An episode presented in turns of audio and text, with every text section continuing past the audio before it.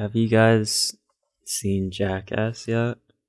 No, have you? No. Yeah, I saw it opening night. God damn it!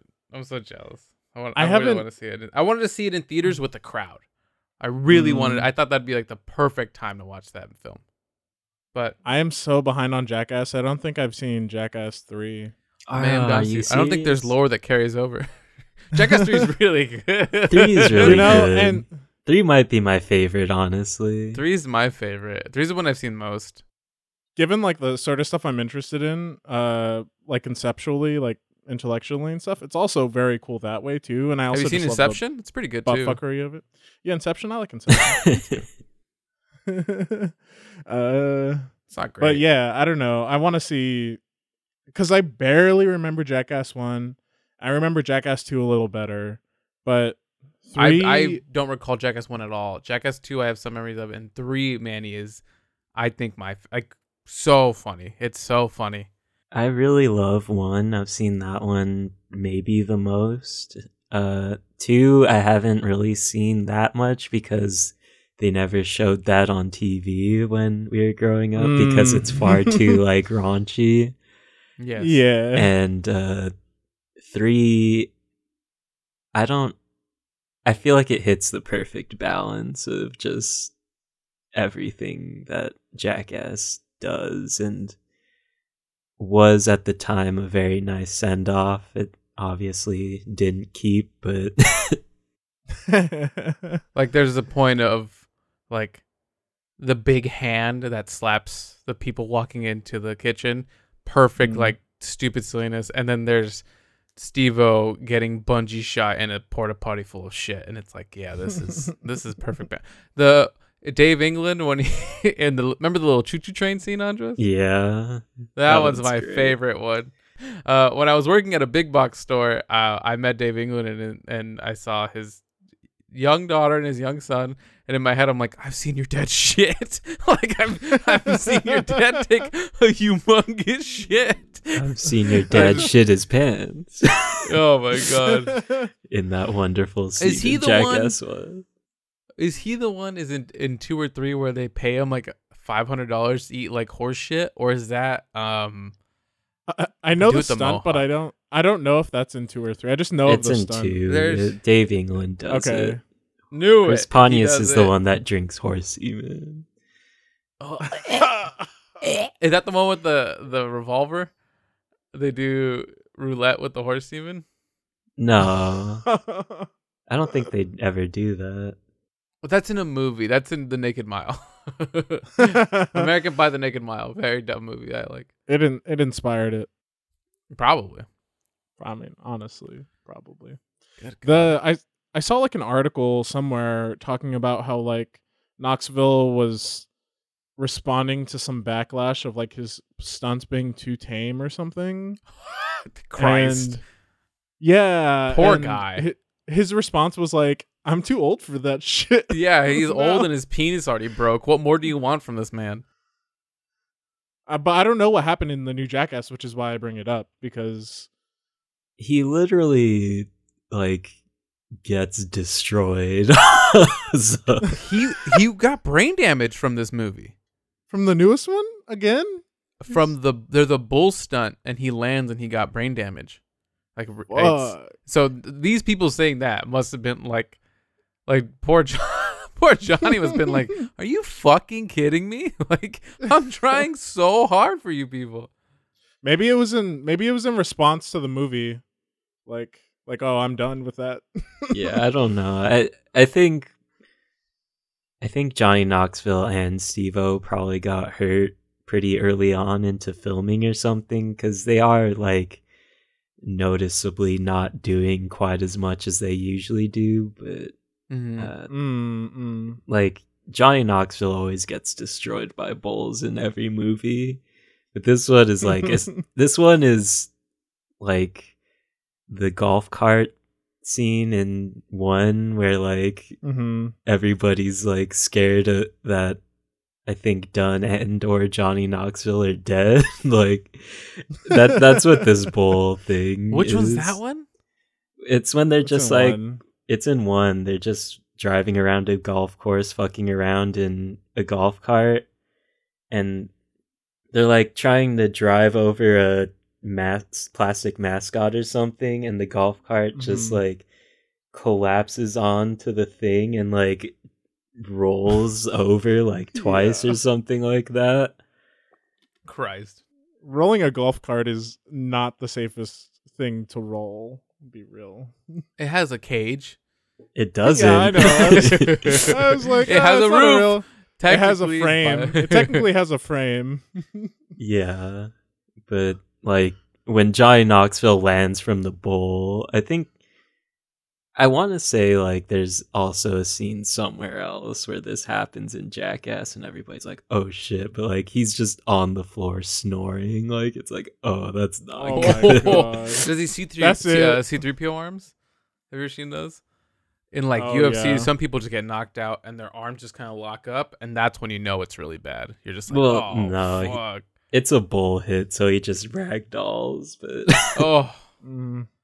But anytime you get the snoring or the the death rattle sounds, it's like, oh no, oh, it's buddy. definitely how he landed. Like he lands Okay. pretty heavy on his back and neck. Like that's fuck. I need to go watch this movie. It's just so good. Yeah, it sounds fun. It's It- it's a terrible time for some. it's people. great. There's a lot of male nudity. Uh, Woo! Yummy. Um, There's- it- what the hell? it's not as good as the other ones, but it's still great. A bad Yeah, Jack. I mean, it sounds fun. It's not a bad movie, but like a below level of the previous one, Jackass movies, is still arguably better than a lot of other movies. I haven't seen any of the like Bad Grandpa movies either. There were like two, Oh, right? I haven't seen uh, those. Feel I've too, seen one. Too scripted. Too muted. Mm, I mean, like the thing, the the thing that like initially popped my interest to them again is because I saw Eric Andre's movie that was like fairly scripted, but like the stunts were great, like the the pranks were great. So That I one was like, oh, maybe I Bad should go Trip. check out Bad Trip. Yeah, Uh, Yeah, I was like, maybe I should check out Bad Grandpa and stuff. if you liked that movie, it Bad Grandpa's pretty similar. Mm. It's a it's like a it's like a step between to me it seems like a step between like a Jackass movie being above that and like an episode of Jackass being below that sort of deal. Where it's like a it's like a little bit of a mixture between like having stunts and uh being a production. Yeah, I mean, Do you remember the one where they get hit with the claymore with the like this the safety claymore? Yeah, that one's great. That shit gets me. That one shit gets me every time. Oh no. I think about that a lot. Yeah, and how like After they wear the safety glasses and then Johnny Knoxville just puts his hand like over his mouth. He puts his nose, and hand over like, his face and it's Yeah. nuts. Like, yeah, he just like gets all his protection. and Bam and Dunn Oh. are just like full paintball helmeted out. Like, Do you remember the the interview where it's Bam just keeps Bam's chair is just slowly breaking for like no reason. yeah, it's in three point five. Have you seen the interview, Manny? Mm-mm. Oh, wow. funny. It's just them, It's just them talking the in the middle of it. Movie. You know how the Mm, point mm. five movies are formatted, where it's just like Yeah. clip and then it cuts to them like throughout 3.5 it's just bam and dunn sitting there and then you start noticing that bam's chair is falling apart and then at one point it just like full on falls apart and then he just like has to stand there it's really funny It's so funny. Oh, man, Ah, rest in peace dunn rest in peace. Damn. Godspeed to Bam and whatever he's going through. yeah bam i think is in one clip of the new movie and it's very not noticeable if you're not paying attention And- Mhm. I swear he's in a clip on in the credits because they're showing like old deleted scenes from the Big Brother office or whatever, and I swear they like blur him out. Oh, Poor guy. Ugh, that's rough. Yeah, I don't. The studio Manny basically was like, uh, he needs help and like we don't want him to be a problem on set. Like, and Yeah, so, yeah, I he didn't- couldn't handle it. Well, what about it like but association though? That's like removing association. Yeah, I Like, mean, I I get what the studio was doing, and I think at the time maybe Bam couldn't. I I I, I'm- I mean I don't know. I'm just speculating, but I, it, that's why I want him a. I we just wish him a speedy recovery to whatever he's going through. Poor guy. Yeah. Uh, April Fools, everybody. Oh shit! I realized how dated this is gonna be. not that our not that our opening banter is ever like current. Yeah. What's the weather tomorrow? Um, for our local area. Well, the weather tomorrow, uh well, this episode is gonna come out before our last two recorded episodes, I think. So yeah. It'll be more references to current those than episodes the entire time. Oh man. yeah. We rough around the edges for sure. Hit us with that, Yeah. Andra. Hit us with it. Uh, so what the, the good are you two done? uh, so Yes. we have a bonus episode for you guys. Or I guess this would be a special episode. Uh, because we all here. yeah. That's true. we decided to do the opposite of what we normally do and recommend stuff we don't like to each other for April Fools. Ah, that's so funny. But I don't know what this is going to look like when I post it because I'm going to figure that out as I go along. Yeah, I was thinking about that too a little bit. I was like, wow, we're gonna like post.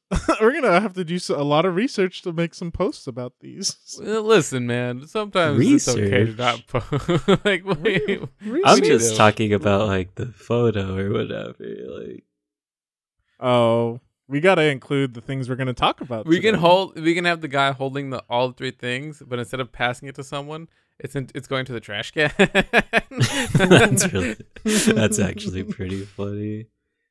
That's what I Yeah, do. We should do that. But oh my gosh. Uh, in the spirit of this, we also. Uh, Andres, did you listen to the Nickelback album? yes. God damn Uh, it. I was gonna be like, in the spirit of this, none of us listened or watched the other person's stuff. I uh, let's uh, let's let's Yeah. announce what we recommended to each other. My for my anti recommendation, I did Love Live, the school idol movie. Love Live. Love Live. love. Are you guys gonna say yours or I'm, I'm Yeah, pulling mine up so I can get. I wanted to get the Uh, director. Okay, I can I can I can chat. So uh I ended up recommending Nickelback's debut full-length album Curb from 1999. I've unsussed Dune Part 1, 2021, directed by Denis Villeneuve. Sorry, I really was trying to just learn how to say that name and I couldn't figure it out. So Dennis V. Yo, Denny V, Denny V, Denny your V. movie. who's directed a bunch of good movies. yeah, what what uh well you can talk about it later, but I'll d- listen, Yeah. dude. Cancel the podcast. We're talking about Denny V today. Denny V has been known for uh, Blade Runner 2049, Andres. Oh, Oh. that movie is probably suffers from some of the opinions I have on Dune. Uh, Oh, he made Sicario? Cool. for reference, basically the main requirement was that we each paid attention to our own thing so we could share with pieces of what we don't exactly like or think are stupid. I don't want to say stupid, but a lot of Yo, that's just stupid. a lot of what I was watching for mine specifically was just ridiculous, kind of.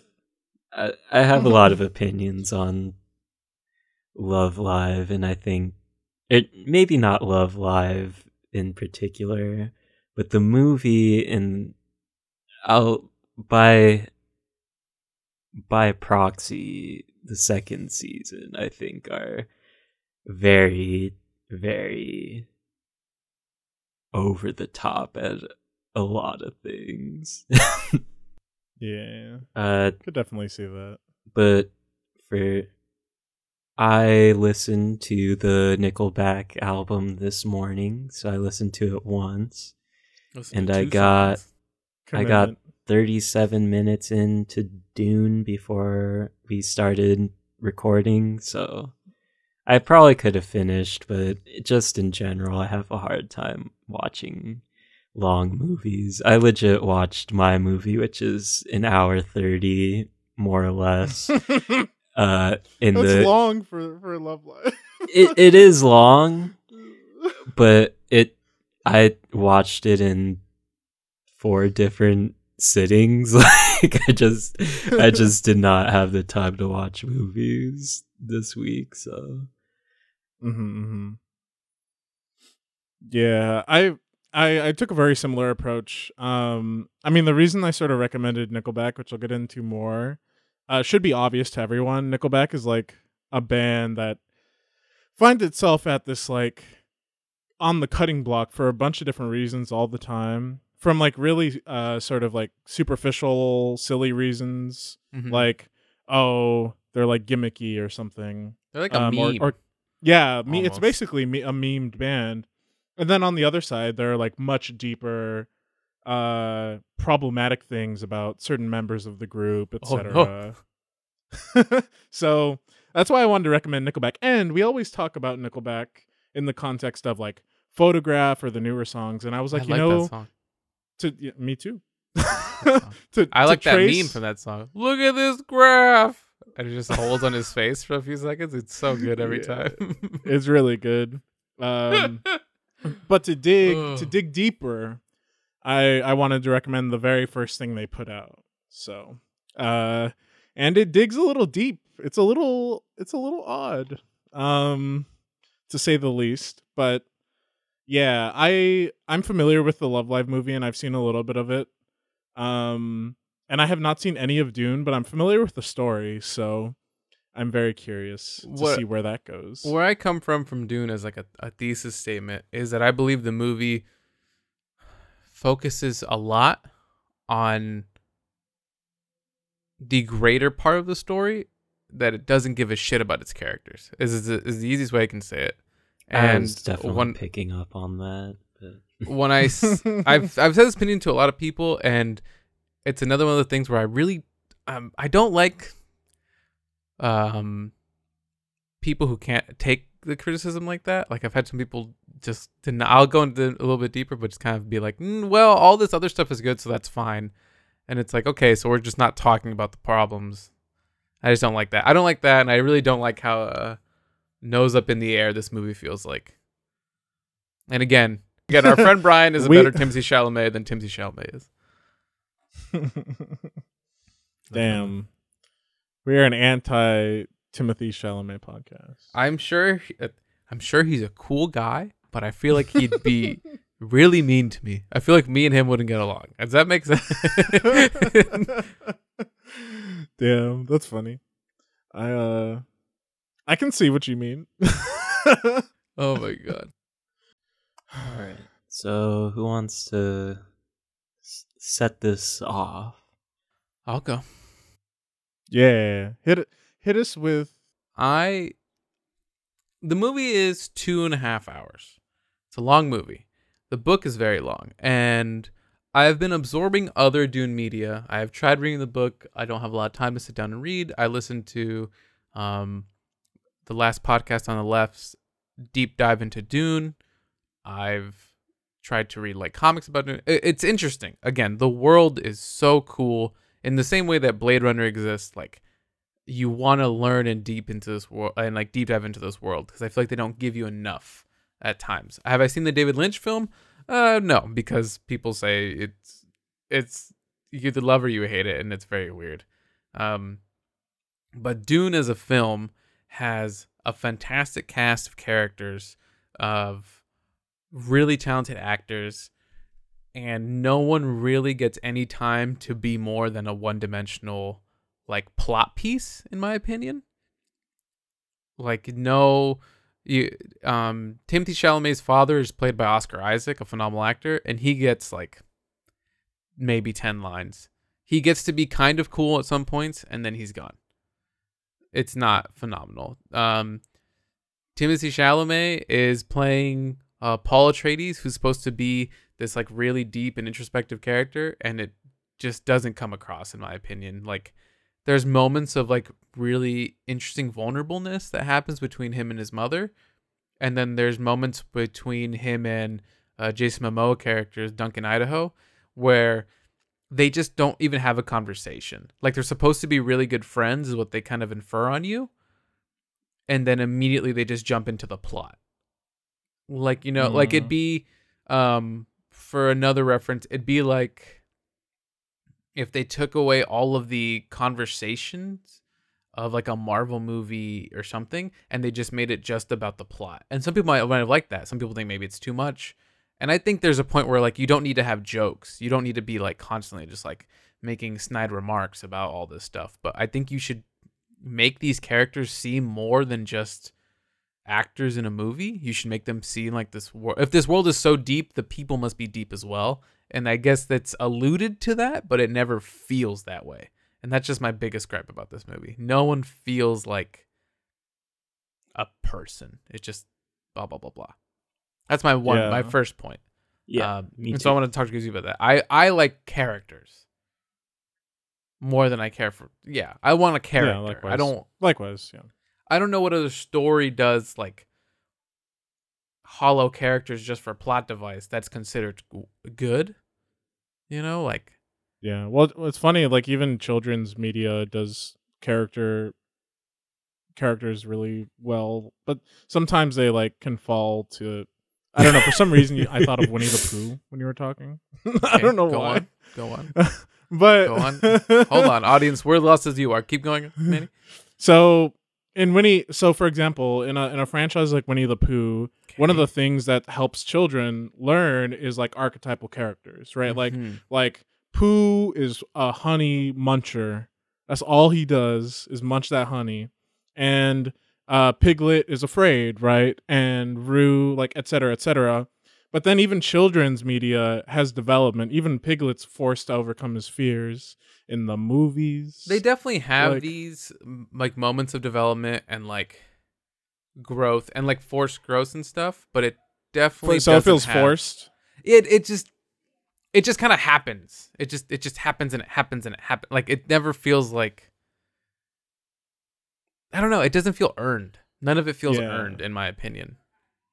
Um, and that's kind of the con- the concept of the whole book as I've been listening to about it is that like main character Paul Atreides is supposed to be like this god, like who can do everything and like learn blah blah blah blah. But like it never feels like he learns any of that. in the small part that I watched, they're full on neoing it and call him the one. So uh, I think I don't know if that's like a canon thing or not. Actually, it probably But- is, but it probably is. I'm I'm trying to remember. I read I read like a, a majority of Dune a very long time ago. So, um, in the in the in the book manny from what you remember do you remember them being a lot of scenes of like i i heard um someone discuss the thing called like the dinner scene and the dinner scene is um paul atreides his mother jessica duke leto and then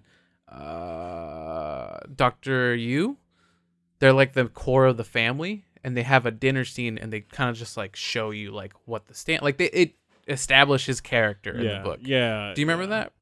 Well, uh, I remember that vaguely. I think the thing But- that But the concept is there. yeah, yeah, yeah. That the- scene the- does not the- exist in the in the movie. Yeah, I mean, what one of the things I was going to bring up about this point is that it's it's sort of ironic that in like a, what it's like two and a half hours, right? It's two and a half hours. Part one In two and a half, of, of Dune. yeah, yeah, part one of Dune, right?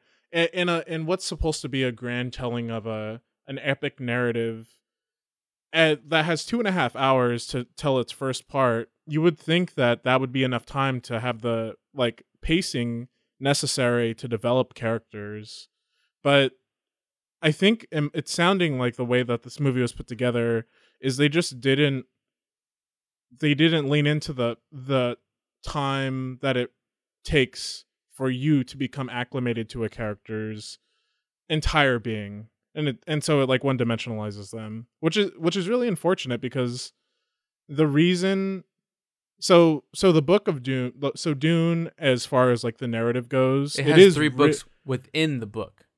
yeah and it's really Yeah. about it's really about the world like it like if hundred percent the- is about this Yeah. entire. And, and again, that's that's the goal of this movie. yeah exactly World exactly, building which is, for this.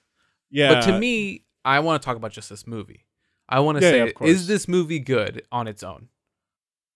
yeah that's a that's a really hard sell And it, I I, get it. I get it. It's it's maybe, um, like it's it's it's not for me and blah blah blah blah. But I think the I think the criticism I have of, of it being like having these hollow characters is is pretty fair because it doesn't Mhm, feel like mhm. they really matter. Do I want to learn more about what the spice does and this the trading guild or whatever it's called, spacing guild?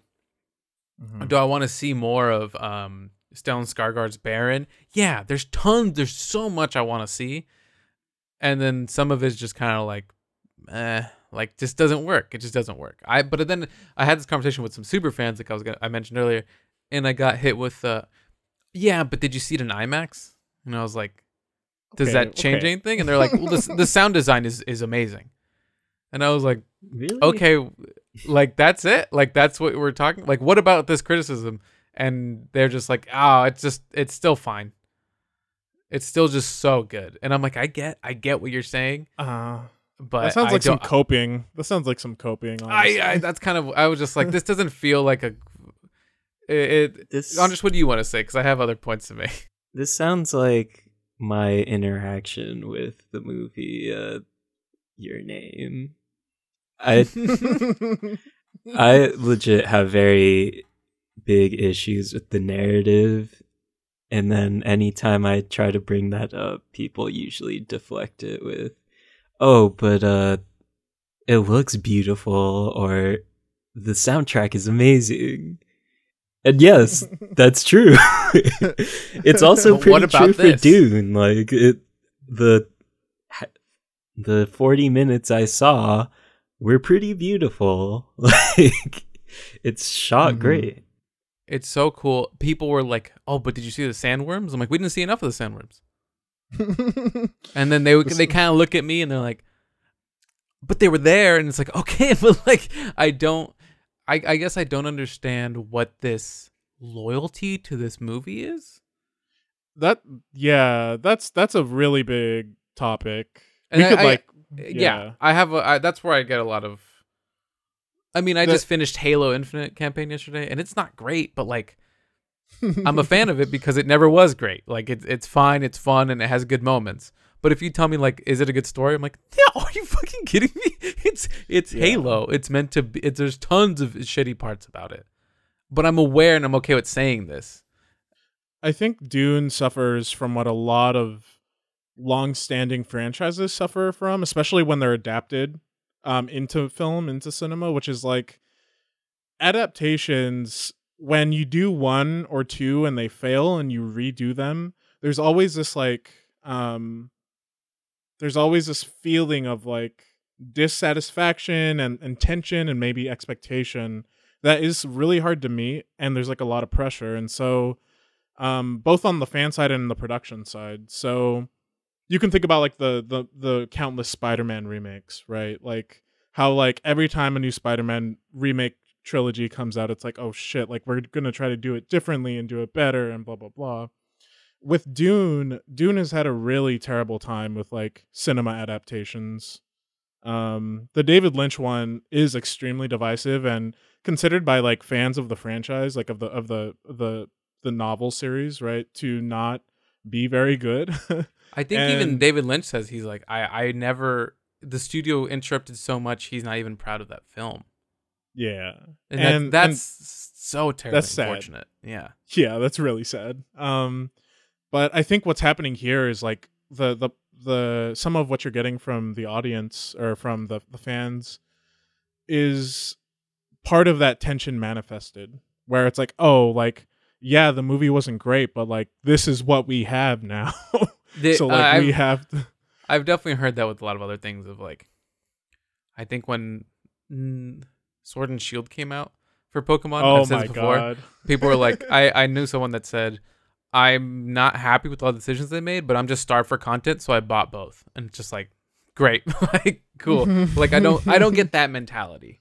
And it, it's it, again, besides that, this movie's going to be really cool. I hope I heard some like diehard fans say like I don't even want to review this movie until I see the whole thing, part 1 and 2, and it's like okay, I think that's fair. I think that's fair to say because but I just don't get I don't get that part. Like am I going to go see Dune 2? Um if someone invites me to go to the go see it or like some or if I have time on HBO. Like that's it. I don't Yeah. did this, This hook me into the Dune world? Kind of. Yeah, it kind of did. But the movie itself, I think, if it was just this movie, if this just came out and people were like, the, the Frank Herbert never wrote the movie, the book or anything, I don't think people would give a shit about this. no I don't think it would work. i agree It only works as a basis for something much greater than it than it is. You know, I think the audience most readily identifiable with this type of movie construction is probably those who like Henry VIII or like like po- political drama oriented films. Even though it's genre different, even though it's genre differently, uh, Dune is a very political story. Dune is, is all about So, the like, politics. And I get it. So and that's not what I like in a film. I want to talk about Yeah. characters and stuff. you know? exactly. But dude, am I gonna watch my cousin Vinny, one of the greatest courtroom dramas of all time? Yes, so fucking good. Uh, am I gonna watch this movie again?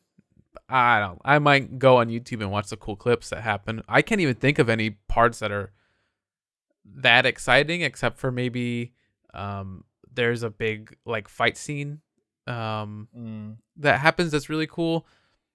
Um, but yeah, I don't know. Uh, It's Un- it's cool. Yeah.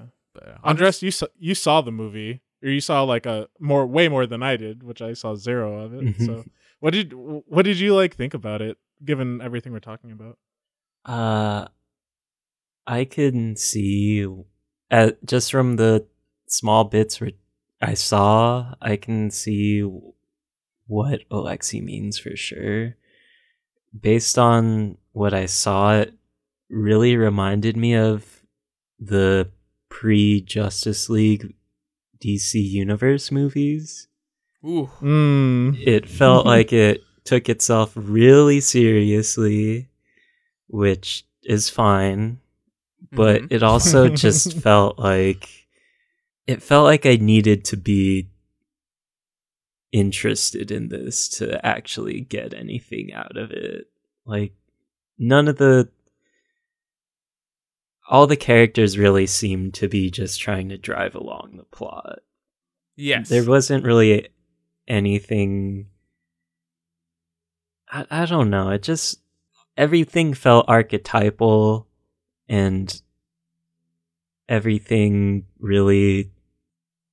It, it felt like a backdrop to something bigger. I don't know really how to People have even it, said that but- about Dune, Dune the novel. That Dune the novel is just set up that way. Dune, Yeah. Messiah, I think is number 2 Mhm, is mhm. is much is a better book because of it. And it's like, okay, like again, that's all of this is fine. It, yeah. I just, again, I just wanted to say that I don't, I don't think this film is that great on its own. on its own, it's not. You know, Yeah.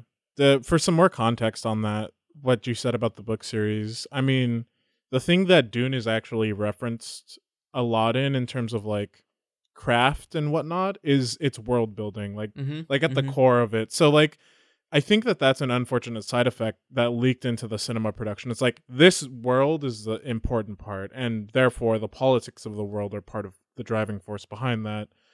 But then like it just leads to like okay, all of these characters literally have to use all of their screen time to achieve the end goals of the plot Mm-hmm. that that suddenly we can't yeah. it's a lot of just narrative speak. Uh, I'm blanking on Mhm. the actual Exposition?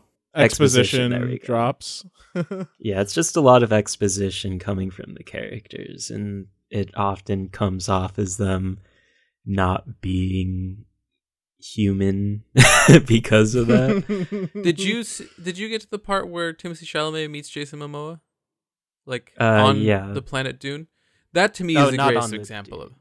of. Okay, when it comes up, it's the greatest example of it. I already mentioned it, but like it really is like they're like Duncan, and he's like Paul, and then like they meet up. they don't even like really hug or like high five or anything, and then um Paul like gives a look, and Duncan's like, "No, you can't come with me, please." Paul. Like there's just like no nuance. There's no like, "Hey, like how was? Tell me about it." Blah blah blah blah blah. Like give me details of this world and make it feel organic rather than words. Word like it just doesn't work. I, I have a lot of counter examples, just like for for things that have like a pretty big world, but still just focus on the characters and then build the world around it. Mhm. yeah, yeah. I don't. I legit don't understand the appeal of Dune, if I'm being honest. So I don't know if Yeah, that's, that's what fair. people want. Like, do people want just like to see the cool space worlds, or I think Manny hit it on the head. It is a, an an amazingly written giant game of politics, but in the book you get to view it through the lens of these people for a while and like understand and grow from there. And I mean, he uh, Frank Herbert and this film does the thing of like we are the Bene Gesserit, and you're like, what the fuck is a Bene Gesserit? And you're just like, oh, we'll find out as we go along. And it's like that's I have no complaints about that Yeah, yeah. but like in the books they go and they're like you'll see the Bane dressers and all of uh, its importance as it goes on.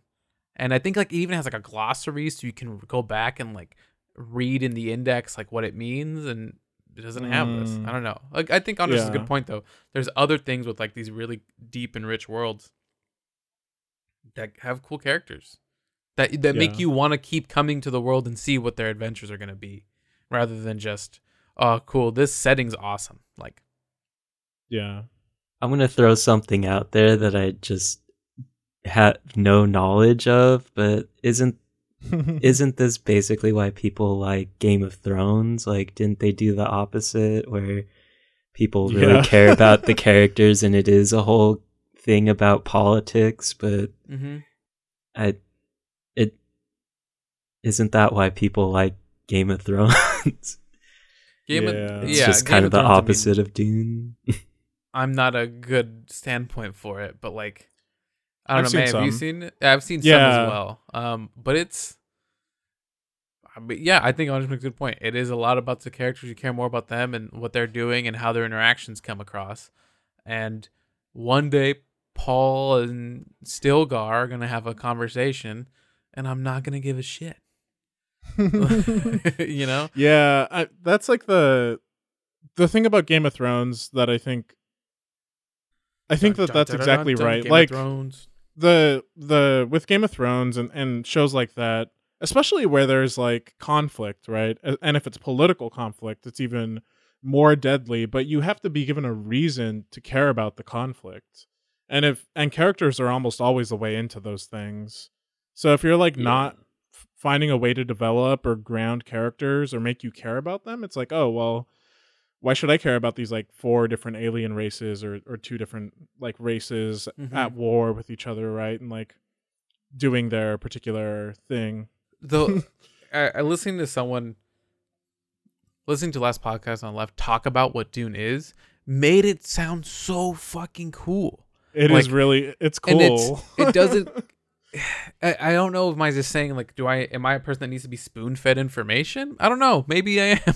But like there's a part where like they kind of just don't say enough and uh, it to me the, there's the uh, House Atreides is now taking over the planet from Mhm. House uh, Harkonnen, and they are part of a secret plot in House Harkonnen with the Emperor to destroy Duke Atreides because he's too powerful. And you're like, oh, all of this sounds awesome. I, to me, it didn't come across.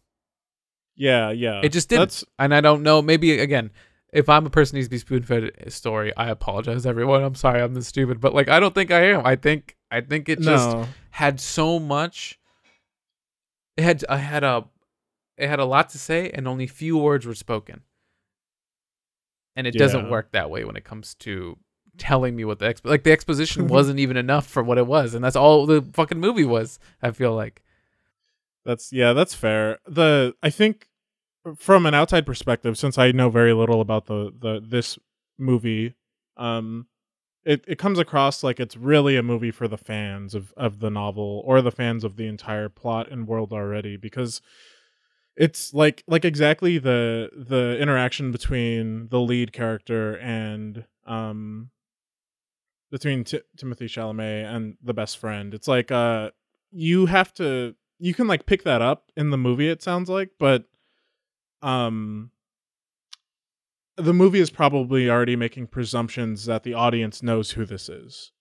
And I think that that's maybe where some of the character development is being dropped off. It's like, well, Yes. this is about the plot, this is about the world, and this is for our fans of Dune primarily because God knows we haven't had a good a good movie Which is adaptation. why I don't know where the new people are coming in.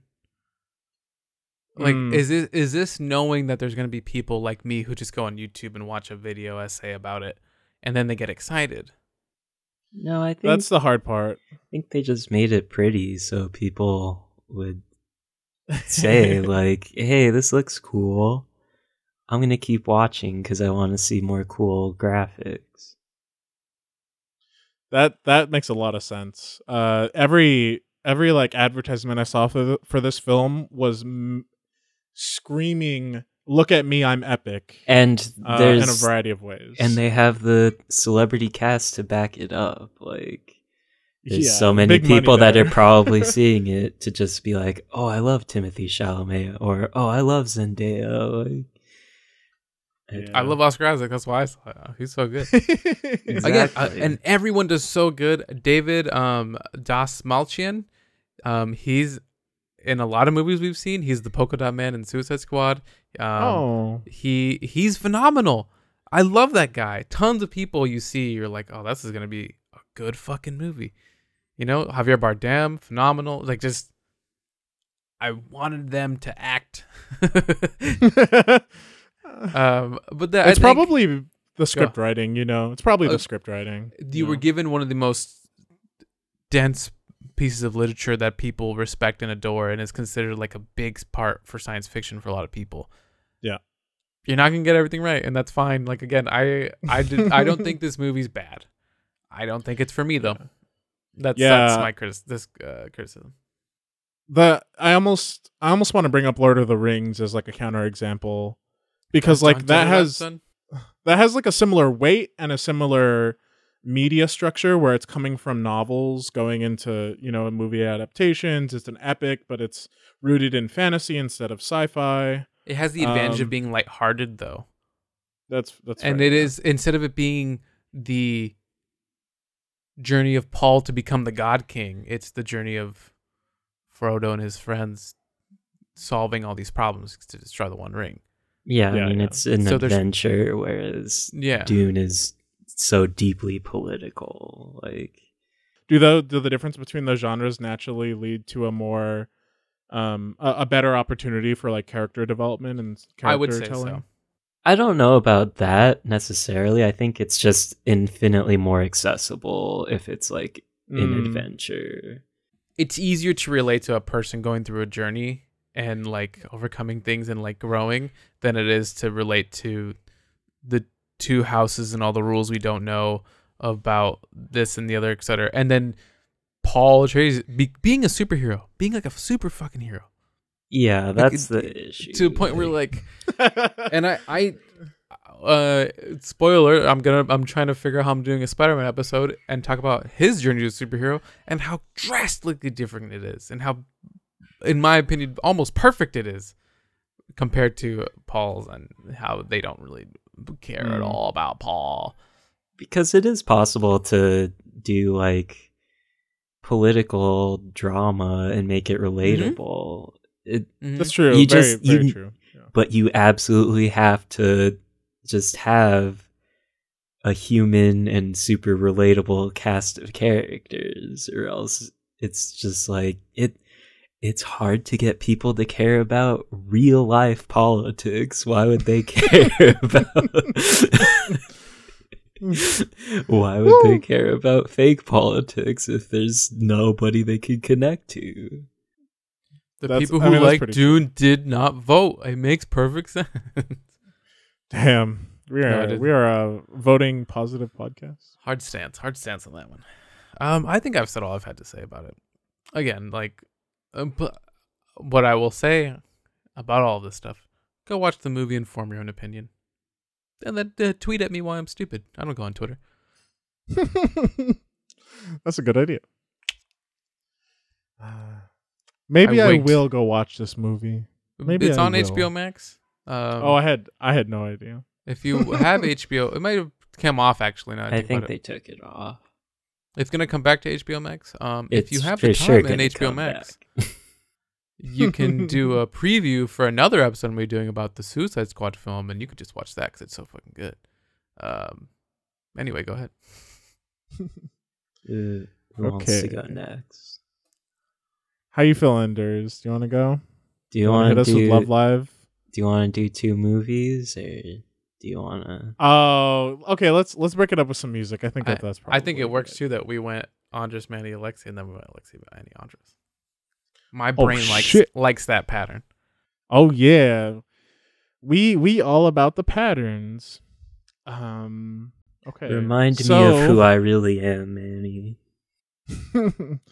uh, this is how I'll remind you. So This we is how- are we are talking about Nickelback. Um, this is a band. I'll, I'll, I'll say the same thing I said for another episode that I'm currently editing. This is a band that needs no introduction. Uh, Fallout uh, Boy. the uh Nickelback is is pretty widely known. Um they're a Canadian group, et cetera, et cetera. I forgot about We that. all- yeah. It really doesn't show But- in the music, but we can get No, not that. at all. Yeah, which is which is really funny. Um so so so Nickelback's Curb uh is what we'll be talking about today. It's the debut album of Nickelback. Uh came out in 1990. Let me fact check Six, I myself. I'm pretty sure 1996. 1996. Yes. It came out in 1996 and then there were there was like a re-release issue, I think. Um I believe maybe not. Maybe I'm crazy. Um yeah, no, there was a reissue in 2002 by Roadrunner Records, which is uh uh maybe that's maybe it's a little bit of a stain on Roadrunner. Um they haven't had like the best track record, but like uh I, I that that was a little weird for me to to find out. Either way, so 1996 and then 2002. Um the reason I recommended this album, which I sort of already hinted at, was uh okay, so I'll preface with you know I'm into some weird music. I love music. I think all art is interesting and valuable. Um the thing about this album is I think it exemplifies a lot of the problems with Nickelback as artists and also a little bit as people. um in a very like weird way. Uh all of the music was written by Chad Kroeger. Um except where there is some such, a, such a perfect name for the per, uh, for a person in Nickelback. yeah, I know. Uh, Chad Kroeger's the lead vocalist, by the way. Um, so all of the music uh was written by Chad Kroeger, or most of the music, I should say. Um, all of the lyrics were by Chad. Um, and uh, there were a couple of songs. Some of the more s- s- quote unquote successful songs off the album uh were written by Jeff Boyd. Uh I don't remember exactly who Jeff Boyd is, but I'm assuming some producer type. Um so there are a lot of different places we could start this conversation. Um but I'm wondering initial reactions for those who who listen to some of the music. Um, I listened to a little bit. It's kind of what I expected from a '96 album. You know, like Mhm. of this time and what the world was like at that time, like musically. Um, Mm, mhm. I wasn't like blown away. Um, but Do you remember what songs you listened to? By the, the way, fir- the first two? I can't even remember what they're called because again, like yeah.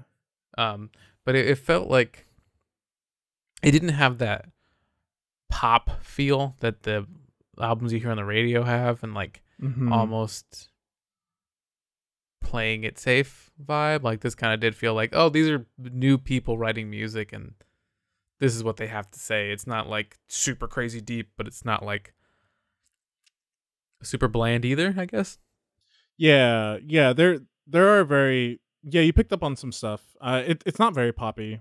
Um, it actually has like very specific genre tinges of like, uh, like southern grunge and and some other things. Uh, but yeah. So you listen for for the audience. Uh, the first two songs are "Little Friend" and "Pusher." Mhm. Both very interesting song titles. Push. when Uh, you he- compare- he says pusher in the, the song, and I was like, what a weird like word. Like what a bizarre word to say and sing. Yeah. Uh, Um. that's as far as I got though. What about you, Andres? Yeah.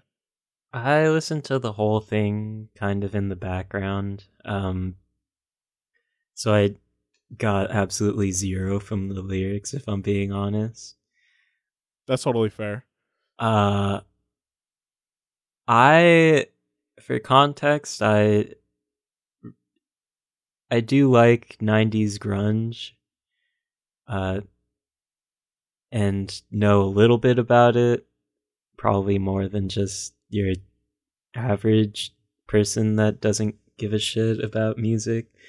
Um, I I am also a pretty decently big fan of the Pearl Jam album 10 and this album felt like somebody heard that album and tried their best that meme let me see your homework just copy it so the teacher doesn't know it's literally that with like pearl jam and alice in chains like yeah.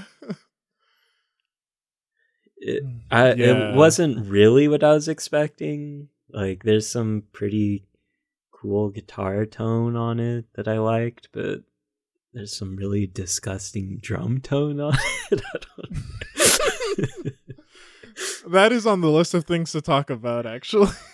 There's one song towards the end where it's like, oh my god, what is this?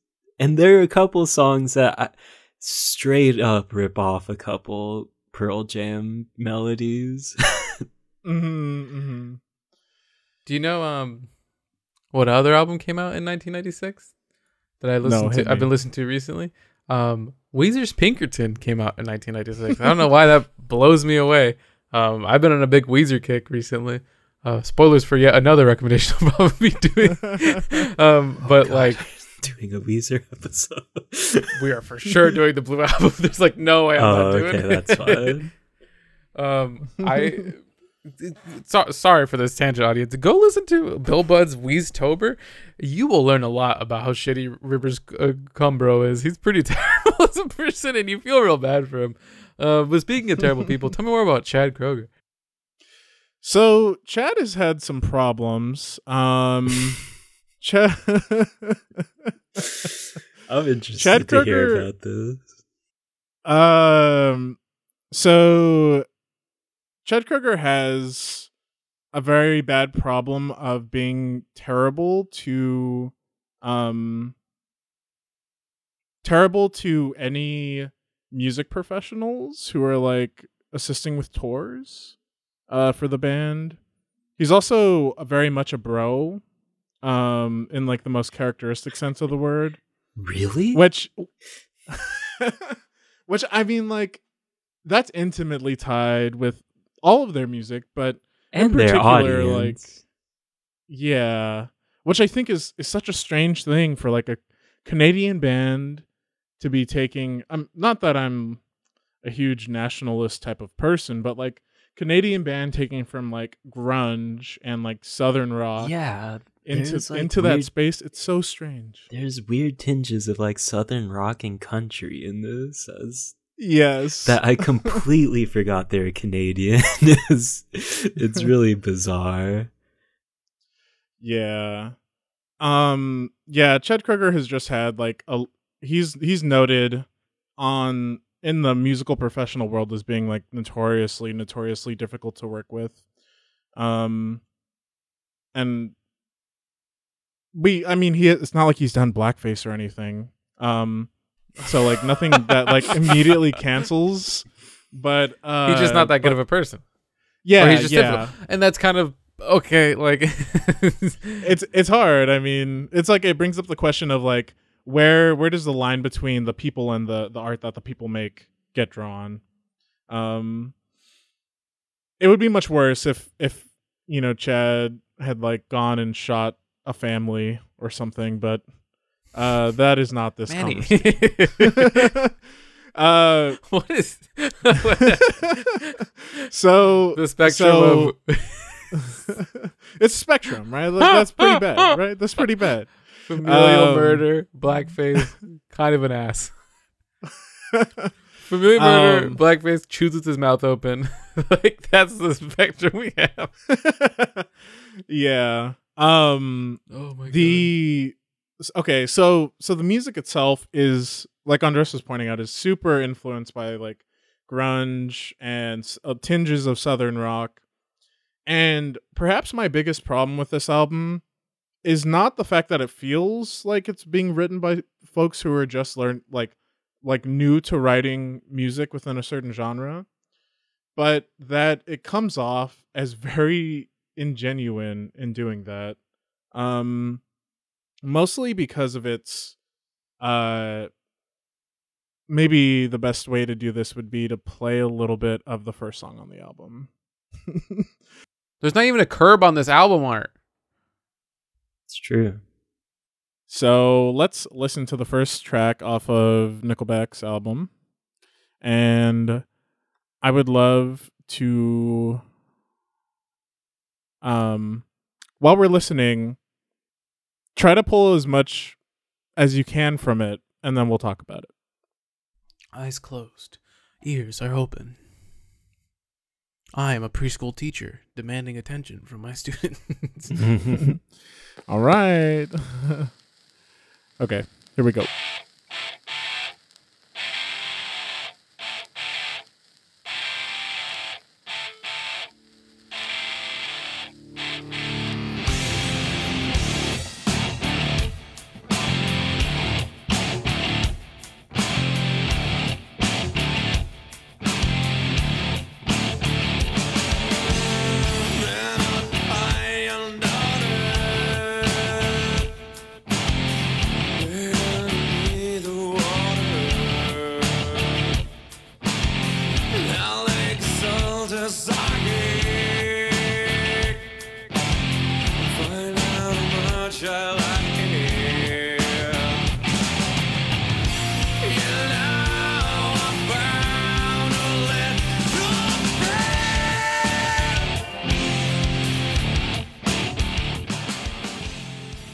Song's about a murderer. Let- Let's talk about that. This song, Is- the the lyrics indicate this man has a imaginary friend in his noggin that he is using and consulting with to steal people, children, and murder them. What what makes you say children? he literally says manhunt to find your daughter, and then I've got a little Uh, friend. a little the little friend can either be the friend like her or like in his head his little friend. I assume it, i just assume it's always terrible. Oh she won't get much older. A thing you could also say to a person but usually you don't say that. It's usually to a child you say stuff about their age. Um yeah. I don't know, man. This I is a mean- very that's a very weird thing to pick for your opening song into your first album. Like and that isn't like death metal like cr- like uh, songs that typically have this kind of connotation of like we're cannibals and this is our song. Like first of all, write that down, man. You should write that song. Second of all, there are um, bands that have written it. damn it. Um, and second of all, like, I don't know. Like, I haven't. yeah, uh, yeah. The on just like without even talking about other genres, other artists, right? As a song itself, it comes off not uh, the lyrically, it comes off not so great. Um, it's like a little like even with the grunge tinge to it, it's like okay, this is it sits in this weird place between like extremely edgy and a little too vague. Um, that that feels a little like while I I can appreciate the artsiness of that, it doesn't. It's like not that great to me. Um, and I know Andres probably has more to say about uh where the lyric lyrical inspiration comes from here. Andres, But- as a murderer yourself, how do you? God. That's not what I meant.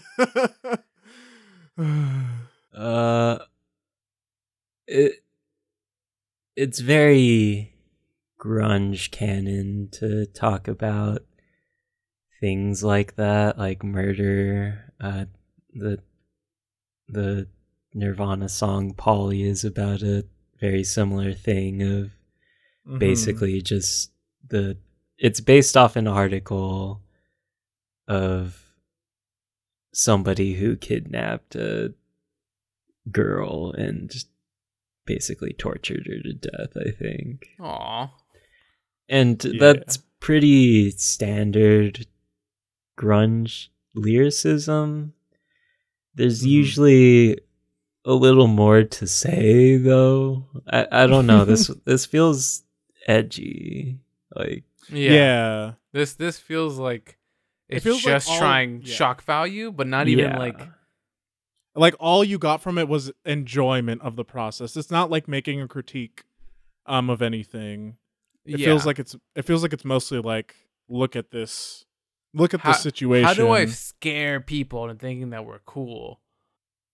yeah i think it's the yeah. it's the small tinge of southern rock that I think gives it that vibe of like when you f- first hear that opening riff, you are kind of wondering are they going to talk about sleeping in mud or are they going to talk about their truck? Like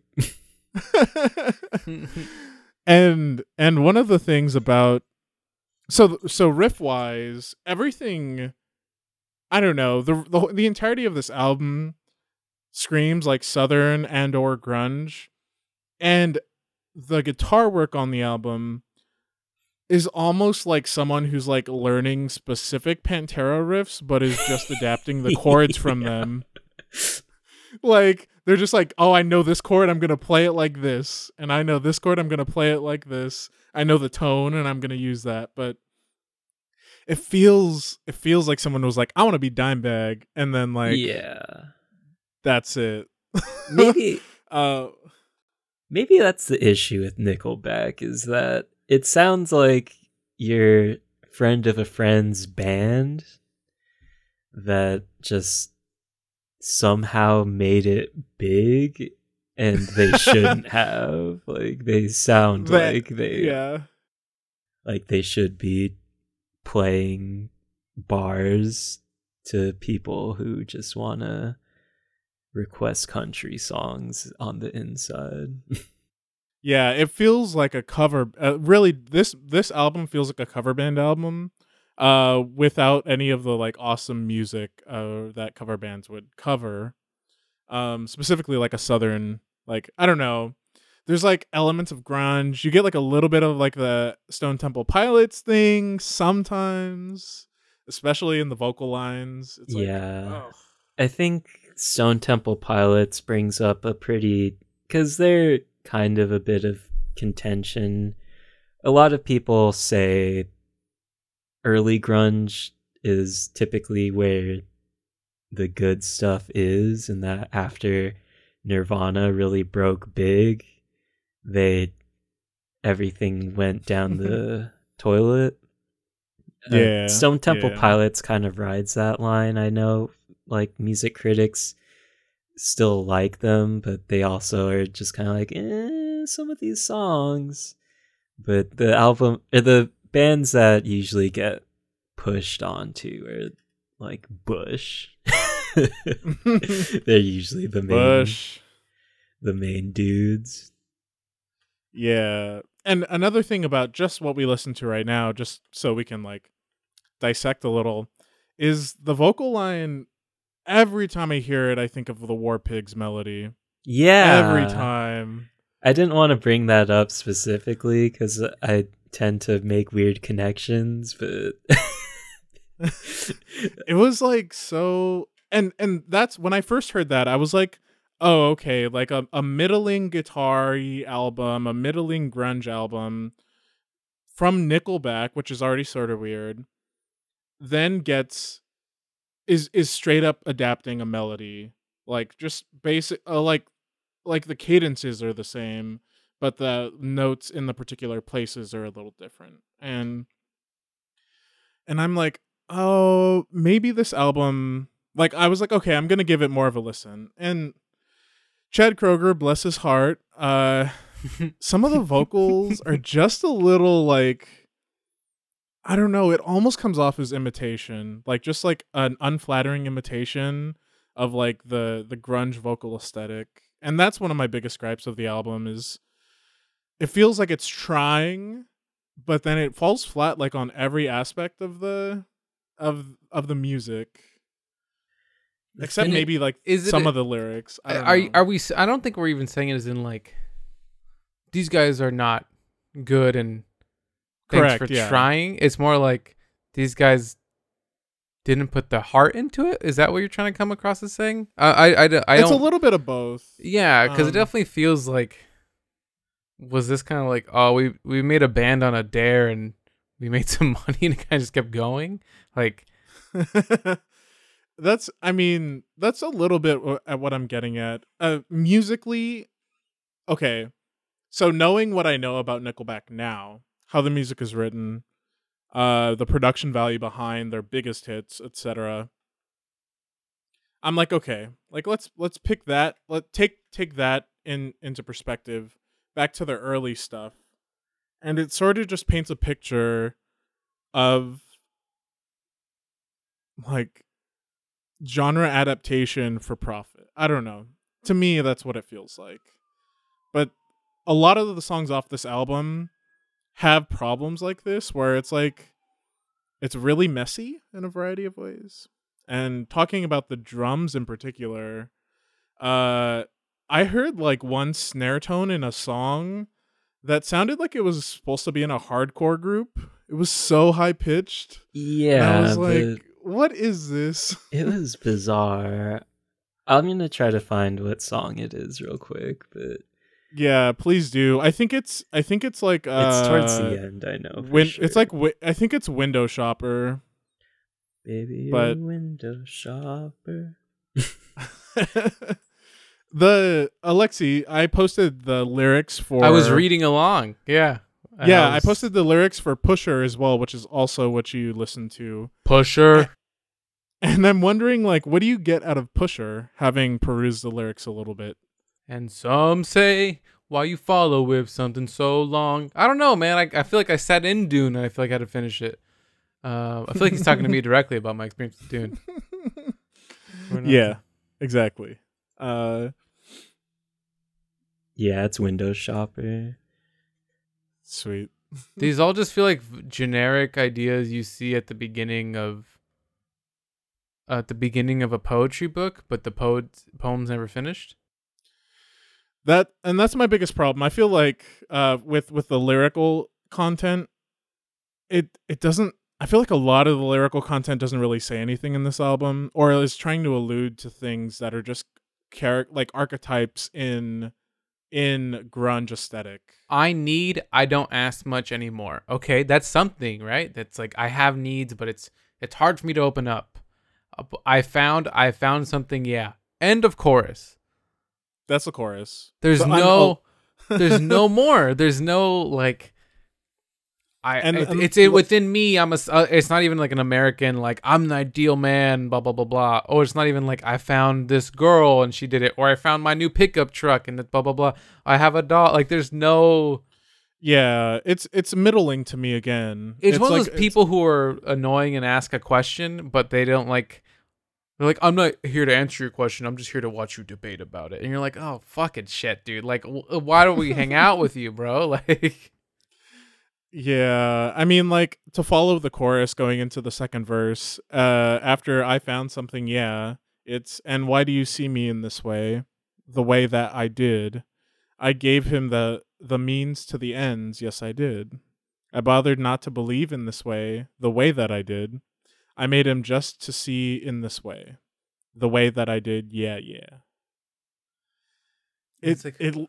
It's it's it's just like uh I'm I'm all for I don't know weird what poetry. they're talking about. Yeah, like, Yeah, but it but- doesn't. It doesn't communicate a lot. It Um, doesn't even create images in my mind. Yeah. Right, right. Like, yeah, that's I gave him the means to the ends. Okay. uh, what do you Next line? What what Next means, line? Right? What? Yes, I did. Like you're just reaffirming that you did something, but we don't even know what the end like it means the end like is this a is this a lyric that God wrote and he's saying he basically forced God to kill himself? Like, is that what this is? This is the only like crazy elaborate plot I can come up with. I don't know. I don't even know what to do with this with these Yeah. lyrics. yeah. I it definitely definitely brings up the later grunge just kind of what the fuck was going on because it's very obvious that people probably saw this happening whether or not Nickelback started because I mean they obviously are wearing their influences on their sleeves, whether or not they just started because, oh, we want to be cool rock stars or Mhm. whatever. He literally has a song called Rockstar. Yeah, yeah, yeah. Right. that the lyric Um, is I want to be a rock star. And there's also I want a quesadilla in that song. I was gonna mention that line too, and I had no idea how to get to it. I'm so glad you did. Like, I'm not sure what the what the whole meaning behind starting this band was, um, but it's definitely the reason why they're popular is because they were able to achieve that like accessible sound that's still heavy or whatever that grunge kind of promised Mhm. but what people overlook from the super highly regarded bands like Nirvana and Alice in Chains and Pearl Jam is that they all like actually really cared about their music. Like Eddie Vedder yeah. and Layne Staley have beautiful voices. Uh, Kurt Cobain, I mean, all of them really cared about their lyricism. Like, yes, they, yeah, deeply. they maybe they weren't the best guitarists and only really take from a super punk aesthetic where it's just a bunch of chords, but they deeply cared about their music and the fame just kind of was secondary. At least that's the romantic way of putting it. I I've heard that like Kurt Cobain did put a lot of thought into his image and stuff like that, which is perfectly fine. But Which But- makes sense once you have an image to take care of. Yeah, exactly. yeah, I mean, Yeah, it, it yeah. it makes a lot of sense, and that's why people think he's so fucking cool is because he wanted to be so fucking cool. Yeah, and yeah. It almost feels like the opposite. Maybe maybe this is a bit overstepping with my two songs I've heard from Nickelback. Maybe these guys really just wanted to catch that cool fame and I I have something on that train of thought. So uh, a friend of mine, um, chat From over here in- from over here in Connecticut, From here now, Um, Hanna, Alberta, my friend Shanker. has uh has, was talking to me about about Chad Kroeger and Nickelback because they they adopt they they have this cool project where they take uh they, they're inspired by music that is controversial in some way and like because of Nickelback's like hyper p- present uh country grunge pop aesthetic, which a lot of people come to hate on Nickelback for. Um they they they do some work with them uh with that type of aesthetic in their music. But the reason I brought them up is because they pointed this out to me. I'm going to share my screen and I'm going to sh- show you um I'm gonna show you a side by side. Yeah, I'm gonna remind you. Okay, so this is Chad Kroeger in in the early 2000s. Enemy spotted. This is Kurt Cobain. Yes, Manny. All white people look the same. I don't know why you keep No, telling that's- us this narrative and why you keep That's forcing not us the to. point. my my my my point is that like this is this look was a very important look in like their advertising of the band. Um, newer Chad Kroeger does not look like this. Newer Chad, like oh yeah, we got like a new version of Chad Kroeger in the in the backyard. No, uh, this is Chad Kroeger now. Um, I'm trying to find something about Nickelback's inspiration. You know, like, hey, like, hmm I want Nickelback to talk about their like roots and stuff because I mean, this could be a guy who like, hey, he looks exactly like Kurt Cobain because he was a huge fucking Kurt Cobain fan. That's no, but that's the idea. That's part of the Yeah. the thing is like there's a Or huge it- influence. I Yeah. think.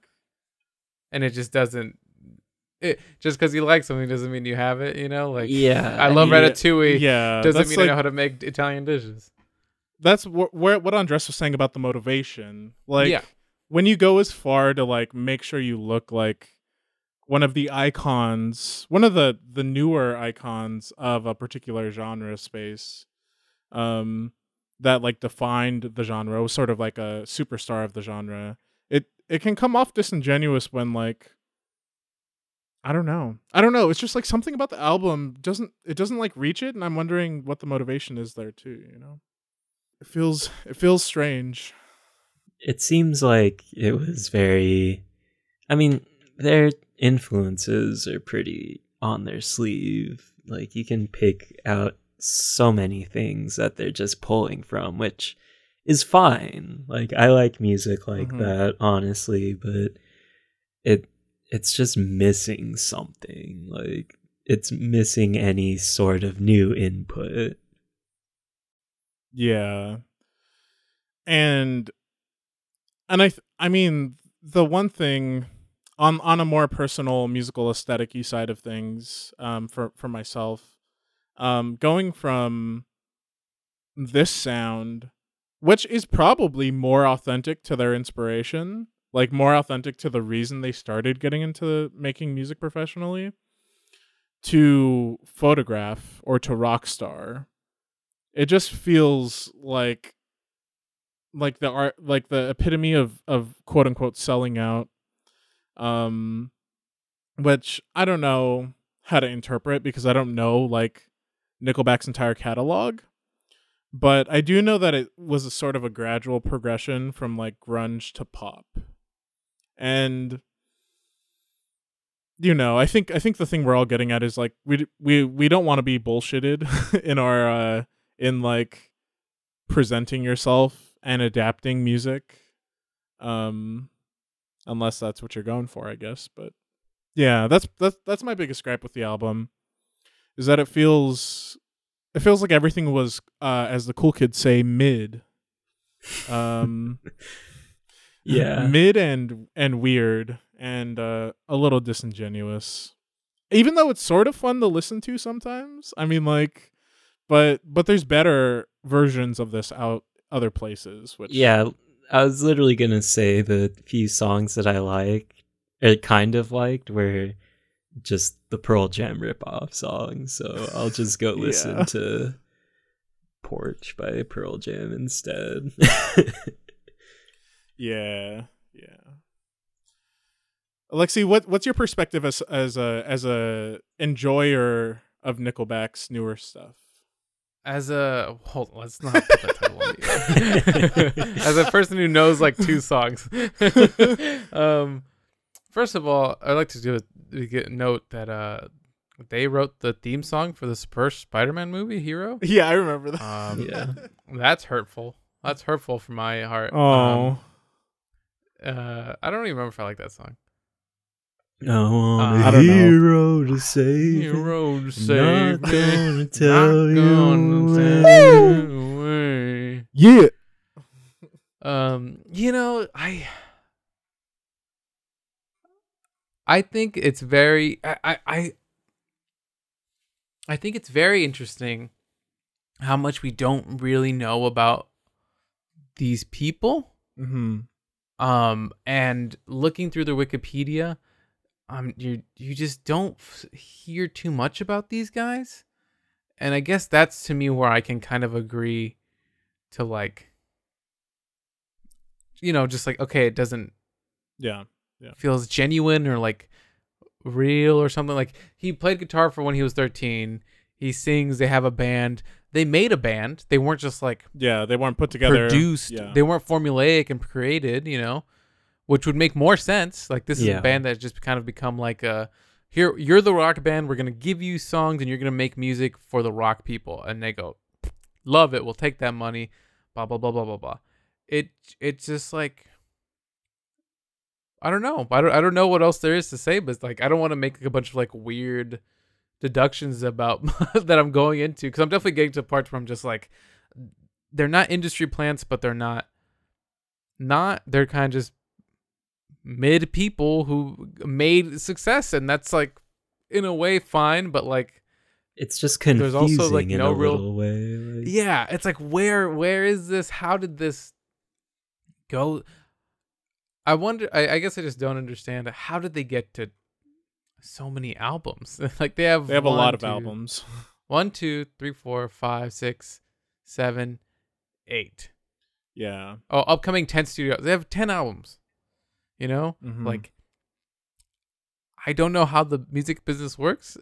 I don't know if it's just like, yeah, you can just use this rental space. You're on our label. We'll make money. Like, who who kept seeing these guys and was like, you're gonna keep doing it and you're gonna make some money. And then when did they start making money and how did they just like what are we missing? Is it just that the later stuff is so much better and like first albums kind of are doo doo caca, excluding of course Weezer's Blue Album, one of the best albums of all time, which we'll talk about later date. But like, what do we do? Like, I don't know. I don't know what to say about this. It's just kind of like, what is Nickelback? Who are they? Why? Why do I care? No, I don't. Why do they keep coming up? Like, that and yeah that's that's a big part of this is like the they have such cultural relevance to the point that they're memeified right they're it's a mimetic thing and, and, there was, I definitely came into this, Manny, thinking, I'm like, are we gonna be bullying these guys? Maybe they're not as bad as we think they are. And then you listen, and you're like, maybe these guys fucking deserve all this. shit. and uh, part of it is sussing that out right like like if we're gonna unsuss something we still Great name drop. we still gotta Great fucking name drop right there. if we're gonna unsuss something my we still gotta suss the the things that need to be sussed in order to unsuss it so um in that In an interview in 2014, Kroeger commented that the criticism helped him grow a thick skin and that without it, they would just be they would be this just whatever band. But dude, that's kind of what you are. like fuck that's some that's some real shit you just said mean mean for me to say. I've never made any music. I'm, I'm just being an no being an I, I mean i like it But that- um, That's just literally the basis of criticism. It's like you sometimes right. have to listen to get better. Mhm. And the whole thick skin yeah. argument is always just kind of like, a, well, maybe, maybe you're right. Maybe you're just completely ignoring something. Like, Mm-hmm. I- Yeah, finding finding the heart of the situation is real difficult. In May 2013, the readers of Rolling Stone magazine named Nickelback the second worst band of the 1990s, behind only Creed. And, and that's another thing is like if it's the the hate that Nickelback gets, it's justified and, and unjustified in very particular ways. Like they probably get too much, but like some of it is very well deserved. And I wonder if it's like this. Is it the two songs I'm like kind of okay with are the singles off the album? right. And is it like other pop artists, which I would consider Nickelback to be a kind of a pop artist? Yeah, I agree. later Nickelback for sure. Yes, yeah. That they are just they're just as good as their singles.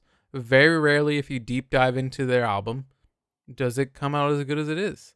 Like, there. Here's the good songs we made off this album. There's 12 songs on it. Two of them are good. The other 10 are filler. Like, eh, is that? You know, I don't know if that's fair to say about all pop music ever, but like sometimes that's just how it is. Yeah, And- industry industry songwriting has that problem. Um, it's gotten better the because producers have gotten much better at writing music. uh, like everyone in every genre space. Um, but Dude, hold on. This is wild. I'm still reading more of this reception thing. Um, in March 2019, U.S. Representatives Mark Pocan, which is Wisconsin's second congressional district since 2013, mm-hmm. and Rodney Davis, American Republican politician of Illinois' 13th, 13th congressional district since 2013, got into a friendly debate of the merits of the band while speaking on the floor of the House of Representatives. It is such a meme. Even the goddamn old white politicians are making fun of them. Like that has to say something. That has to say something. I don't know what it's saying. I don't know if it's important to hear what they're saying. it's saying something. like- Maybe they Oh just my like God. Maybe them being the heel of the like Of rock music. music is just how they're relevant. Like they're so m- That's middling. tragic. It's so like, tragic. You know how it's like there's the God, she said it perfectly with the heel. Oh my god, I lost it. But yeah, I think it's it- the music's supposed to be anti-establishment, and then it became establishment. That's that's part of the tension, I think. Anti-establishment as a heel is like that's awesome. That's fucking who does the RKO's? Uh, Randy Orton. yeah, Randy Orton's such a fucking villain. It's cool. These guys are supposed to be villains and anti-establishment, and it just didn't work, and they became pop artists, and they're not even that good of pop artists. That's Yeah. part of it. Yeah, Oh my god, call Barack Obama. we figured it out. We figured it out. Uh, Andres, you, I think, on, Oh, I think out of all of us, Andres probably has like the the most experience with like southern rock and grunge, only because you know a lot more about Pearl Jam than I do. Um, and uh, I'm like very well versed in Stone Temple Pilots, but but like even so, this album in particular, does it do anything for you beyond like hint at other artists? Not really. uh, the gu- the guitar tone's kind of cool. I liked that. Mhm. Like Mhm. when I was listening, the albums that I don't like really are really just the ones that when I listen to it, I space out and then just think like I listened to five of the same song basically. What what did I just Yeah. do? This album didn't do that to me. Like Wow. I could- wow, that's that's good. I could It tell did that like to me. it was doing it a little bit, but there's enough variation where it was just kind of like, eh, I, I wouldn't listen to this again, but it's not, it's not bad. Like if somebody played this, I wouldn't tell them like, please just turn this off or it truly is the terror of being mediocre. yeah, Right? Like, right, right, yeah. I don't hate this. I don't feel yeah. anything. There's there's nothing to get from it. There's I looked at the lyrics to Pusher, and my initial response was, I I got nothing from this. Like yeah, yeah. That's uh and that's unfortunately like through that's characteristic of the entire album. Like I did I was like looking through lyrics and I was trying to identify the only the only other thing about this album since we will never talk about this album again probably is Curb, the title of the of the album and also the uh title song off the album is inspired by Kroeger's childhood friend who got in a car accident uh with another driver and the other driver in the car accident was uh Kroeger's friend's girlfriend and his friend killed her. Jesus. So yeah. So like and and if you Oh, look at the God. lyrics of Curb it doesn't even do that. It doesn't even tell the story like like per, like Pearl Jam so frequently does with their music that has narratives and is inspired by stuff. It doesn't hurts. even That- do that. That hurts my heart because it feels just disrespectful. Mm, It feels it feels just like I'm gonna take this tragedy and use it for my own schemes. Like that that's a that happens. and that's like it's so disrespectful. Like it's so like yeah. crude. It is it's very rude. um if you do it in a way that like honors is one thing, but like if you're like, hey, we made these songs about how we feel and we're sad, so we're dedicating to this person because he made us feel this way. Blah blah blah. Mhm. We're gonna even don't uh, like. There's so much you could do to that's better. yeah, I'm gonna I'm gonna be really unfair here. Compare Curb off of this album to Last Kiss, and tell me the comparison, and it will be ex- Last Kiss by by Pearl Jam. It will be night and day. Uh, Last Kiss is a very similar thing, uh, and lyrically, musically, I I I I can be brought to tears when listening to Last Kiss. I couldn't really even get some of the emotions that are trying to be communicated through Curb. So, and it both has people dying in car accidents. So, I don't know. I mean, even the Pennywise song "Bro Hymn," which is like as ridiculous as it gets to like a tribute to your fallen friends. Like even that feels like there's some emotion behind that. like even if it's literally just a bunch of dudes going whoa, like they they obviously are trying to write a tribute to to their dead friends like yeah. Uh, so sorry, Chad, if you're listening. If you want to come on the podcast, uh, that would be You can really come funny. honestly but uh, Chad That'd be pretty cool. I w- if you if you want to come on the podcast and like personify yourself it seems like a lot of the hate for Nickelback is because you purposefully don't do that like it you want I think I think they want Nickelback to be where they're at, like just the butt of the joke because it gets them it gets them known. That's how people know about But- Nickelback. They are laughing all the way to their mansion or like yes, Yeah, a hundred exactly. percent. decently upscale, decently upscale house. Probably. Rockstar happened for them. I it's it's it's a caricature song. It's like a joke, but it happened for them. So, uh, so come make a fool of Hey, yourself, man. Chad.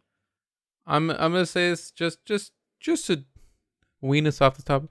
Open invite for just about most people to come on the podcast and Yes. just talk about whatever mu- they're making, whatever they want to do. If they want to suss something out and talk to us about it, if they want us not on the pod and they want to just take over the pod for a week and edit it, I don't think many of us would have objections to that. You can totally do that. Send over your episode. Yeah, that's fine. Um, we'll see how that goes. Uh, but uh, hey, I have a terrible tangent and I don't want to do it. But speaking of car accidents, Andres, can you tell us about Love Life? oh my god. I don't like what I said, but I said it. yeah, let's do it. All right, let's get Oh, into the last topic. Uh, I recommend or anti-recommended the movie Love Live, the school idol movie. Uh, Mm. when there's kind of a history here. Um, I, in my peak anime consumption days, which were a couple years ago, I got super into slice of life anime through Kyoto Animation, and K-On! became pretty quickly one of my favorite anime ever. Shout out to Uh, KyoAni. Yeah. Uh I absolutely My girl. I absolutely love K-On! and I kept seeing people say, "Hey, you know what is comparable to K-On!" on on websites like Reddit, they would constantly say, "Oh man, I love Love Live and K-On! because they're so such wonderful stories about friendship." K-On! is uh, possibly one of the best stories about friendship out there. And Love Live is pretty generic in that aspect, if I do say so myself. This is this is the opinion of me. I don't you can think whatever you want about it because I've been getting in trouble with people for expressing my opinions on media lately, but uh And uh, that goes for I think that goes for all of us today. You know, oh, yeah. Man, he's getting in Twitter fights also. Um, oh yeah, sorry about that. I get in I get in in person arguments with people. yeah. Um I I'll be honest, the first season of Love Live isn't horrible. It's not it doesn't match the K-On! even in the slightest, but whatever. I'll I'll just run down the concept because you guys aren't really familiar with it. So, main girl Hono- Honoka uh, goes to a school that's going to be shut down because there's not enough people trying to enter. She gets two of her friends and says, We're going to be school idols to try to get more people to enter this. Uh, Gross. they they pretty much fail initially, but they're able to recruit. End of the show. they just lose. this is real life. I mean, they put on a performance. Like the student council doesn't want them to be school idols, whatever. There's a lot working against them. Two people show up, and then it's like, oh, that sucks, but we're still going to perform. Those two people end up joining them, as long with another person. And then they slowly build enough momentum to fill the full band of nine people. And then they find out about the competition, Love Live, uh, which is basically just a bunch of school idols competing against each other to see who's going to be more popular. First season basically ends when Honoka gets sick and still tries to perform and collapses, and then they get kicked out of the competition, even though they're building up steam. And Damn spoilers. I'm just yeah, I, honestly, spoilers, I don't really care. yeah, me, me either. I spoiled most of Dune. yeah. Uh, so that, and then there's some weird thing about they end up saving the school, but one of her best friends wants to leave to study fashion abroad. And it's so weird. Like it's it's just really thrown in last minute, and then the season ends with her meeting her at the airport, which I imagine it'd be pretty hard to get out of that. Like, and it's all happening in the middle of a school year. Like it's so weird. oh my god. It, it's all very manufactured, which is kind of my main issue with Love Live. But Mhm. all that stops. Whatever. Second season, basic, basically the way every I love, I love. Andre, I'm so sorry. Just the idea of saying all that stops, and then, which is such a great way to. it's literally It. what happens. She stops her at the airport and is just like, "Please don't go." And then she's like, "Okay." That's it. God, dude. That's, Hey, don't follow your dreams. Yeah, yeah. Fuck your. Dreams. Don't follow your dreams. We're an anti-dream friendship. podcast. We so are a stupid. pro friendship So- podcast, anti-dream podcast. So the second season starts pretty similar to how the movie starts is they do this weird like semi fourth wall break where it's like there's another love live! It's like oh my god. So so basically second season they do another love live competition. They actually or there's like a little discussion about whether or not they're going to perform and then they eventually do it and the majority of it is them working towards becoming the best school idol group the difference between K-On! and Love Live in this aspect is K-On!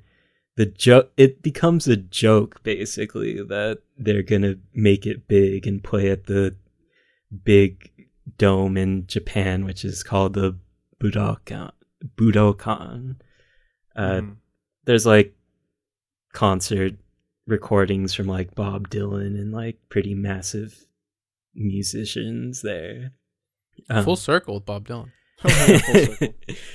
But uh, they never make it, and they the point of K-On! is that they realize that playing with each other is the most important part and the fun part of doing it. My issue with Love Live is that like it's the whole thing is supposed to be about friendship, but they also become like the number one school idol group, which is weird to me. I don't know, like, Like it just kind of like happens. yeah, It's not just like a. Is there any point of like a rival school? Is there any point of Yeah. like actual competition? Where's the the, point of- tournament arc? that that it's literally the entirety of season two. Like they're just competing against the main group that inspired them to be school idols in the first place. Like it's very That's that's a archetypal. it's very arc shonen esque, Mhm. which Yeah. is very strange about Maybe I would like this show. it. It's just so, but it feels like it's supposed to be. Love Live is really weird because it's very obviously marketed towards girls. Like it's Mhm, mhm. like there's very little male characters, if any at all. And the Mhm. one that I can think of, like all the dads are never shown like their face, like only their bodies are shown for some reason. So it's very obviously meant to appeal to girls, but there's also just like this really weird attempt to grab the audience that you see mainly on the internet, which is teenage to like 20 year old males. It it's really weird. I don't It's it it's well aware that they can market it towards fan service, which is what idols are, right? Like fan service for people for the most part. Oh my god. but also the it, it's like a whole thing like bringing up bronies like i don't think my little pony markets towards them like i think they just found No. it and were like hey we love this like there's just so many small instances of love live not knowing or trying to play it both sides like that's fair.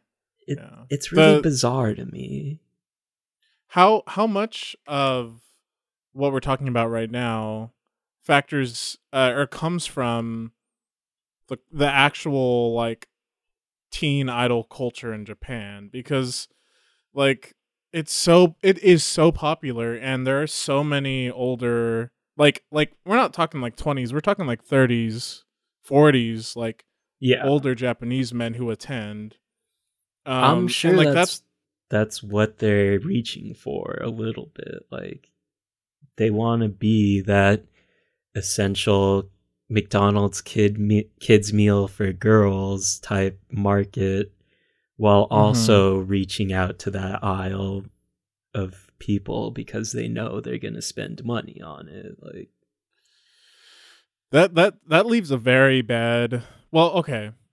If even if you this don't is my consider, interpretation, at least. yeah, even if you don't, even if you don't consider the ethical implications of like idol groups targeting a, a ma- older male demographic or whatever, like if you leave that out of the equation, it still reads as like a very questionable marketing ploy to uh, an audience that really devalues. It sounds like it devalues the the point of the show in a in a weird way, right? Like if if it's if the core is friendship, like I don't know, shouldn't it be I focused on I that? think this is first of all an initial thought. We should have I want to, if we could, it'd be so funny to invite three other people who defend each of the topics we discussed today. I would love that It'd be shit. really funny. I would love that. Really cool. Probably won't happen, but that'd be really funny. I'll um, do that for here's next an idea. Here's an idea. The idea of what Nickelback was. Eventually, like Nickelback became this like idea for marketing, and it wasn't conceived that way. Um, I believe I can easily, easily believe Love Live from the beginning was marketing. That they knew exactly who the audience becomes. That- yeah. Like, like I just that's how I've always seen it. That like, yeah, this is for little girls, but they are the they are not what's happening. Like Pokemon is for the fans who just try and love the game so hard, and that's fine. Y- yeah. They yeah. that's you know, but then they're like, oh, we made the game for kids, and it's like, yeah, and that's your excuse for not developing the game and making it more adult forward, so you can just make it easier. That's me, my cynical take on that one. I can easily see Love Live being like, look, we make hot anime girls, and people will be so happy for it, and they'll come see our concerts, and it'll be great, and it'll be it's easy. It's not. Uh, we don't need to write any plot. No one cares about plot. Just make just make the exact opposite of Dune, and then you'll make money. And that's that's how I've always seen this. there's there's a bit of that in what I've experienced too, just like a tiny bit. Um so you can approach it from a couple of different angles. Uh you could approach it from the anime side of things, which I won't I won't talk about. Instead, I'll I'll talk about uh my experience with rhythm games. Uh which is a little relevant here. There's a rhythm game called Bang Dream Girls Band Party. And it's basically Japanese are so funny when it comes to their titles. and Yeah. and it's basically inspired by like the slice of life music idol group animes um now it doesn't necessarily uh have the same problems that love live does and we'll probably touch on some of those problems coming up very soon um but what it does is it definitely panders to that audience of like and it's a gacha game too so it's like we are going to put like the cutest girls the the they know they, They- know yeah. exactly what they're doing. yeah yeah it's like okay we're gonna make costumes the gacha part of it and it's like okay unlock this character with this costume and and it's not necessarily a sexual thing um but it is a kawaii thing yeah. you know way. kawaii so and yeah To me, to me, it's so hard to separate that idea. I guess. Mhm. um because i i just i don't know it just i don't care for i've never really been interested in, in the kawaii aspect of anything like this. So if i see that my brain goes goes that's from just to explain my point of view that's where my brain goes to. I don't ever really care to be like look how cute this is.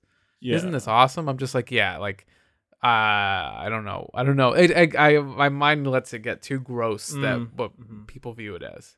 It hurts my heart to know that um sunrise makes love live Yeah. Mm. i think sunrise is being acquired by bandai to just become gundam studios Yeah. oh interesting interesting Well, I think they're just Bandai Studios now. Let's let's get off the weird tone, okay for that's fine uh, because I can accept that. Whatever, like, Mhm. or, uh, maybe not accepted isn't really the word, but it's kind of it's unfortunately exactly how I imagined it would be when I watched it. Like it's like, Mm. oh man, like I, I was expecting a little more, but whatever. My fundamental issue with the show, I think, is that the first season I think does kind of care about narrative because they a lot of the early episodes are painting how difficult it is to be a school idol like it shows them needing to run and be fit because you need to be able to sing and dance at the same time like it shows Mhm. it shows like some realistic struggles and then uh, the comedic timing of the show is always just really strange to me like as soon as things get serious like they throw out the stupidest joke they can which is obviously a trope but like yeah it it's not willing to look deeper into anything, which is also one of those things that's like, oh man, this is unfortunately exactly what I thought it was going to be. Mm. Um, my real main issue with the show is that you can kind of feel the care for anything but probably selling some gacha stuff. Just decline from thing to thing. Like first Mm. season probably had some some like narrative that it wanted to follow. Second season is very feels like to me oh the first season killed we got to follow this up. Or maybe they knew the first season was going to kill so they're like we're following this up for sure. So i didn't really look at how long it was between things. And then the movie is to me the strangest low of the low because the way the second season ends narrative wise is they three of the girls are seniors so they're gonna the school year's over they're gonna graduate. And they all decide hey we're gonna break up the band. Let's or the whole band is about us being together. Cool. Um what ends up they like do last performance whatever. The movie starts from that point and instead of looking at any other part of the story and digging deeper whatever the movie starts where the second season ends. And then it's like hey you're not done. You guys need to go fly to new york to do something on TV for the US to explain school idols. And then there's a dome competition, another Love Live competition that's bigger in scale and everything like that. That must be a big slap to the face in terms. Sorry, sorry to interrupt. The big slap to the face when you compare it to to K-On! a little bit. That's why that's literally my whole issue with this is that it gets compared to K-On! and it's nothing like K-On! The only It sounds like watered down version of it all. That like, probably that's probably brand. generous. I- it's, it sounds almost Like, like, I- an I'm- affront. Like, oh, take that concept and make it make money. Okay, cool. That make it so you can make money off it forever. K-On! is massively successful in Japan Yeah. though. It it like I think at one point was the highest grossing DVD of any anime or something like that. Like and and the figurines are extremely difficult to find, both in the U.S. and in Japan. They're like really expensive. so K-On! is super popular. Oh, it's got to be. I Uh, don't know. This, this is just maybe Sunrise's attempt to ride that wave, to ride that post grunge wave. Yeah, I don't know. I mean Sunrise is Chad Kroeger. Damn. Uh, but it it the movie itself is just so confusing because it just retreads the ground. Uh, so I'll just do a quick rundown of the plot. Uh, they get that notice. They go to New York. They spend a lot of time looking around New York and traveling, trying to figure out where they're going to perform somehow they end up in an empty Times Square. I really want us to watch that performance because it brings up the animation, which is, in my opinion, it for the performances it usually goes to CG, and it looks mm. terrible to me. I don't.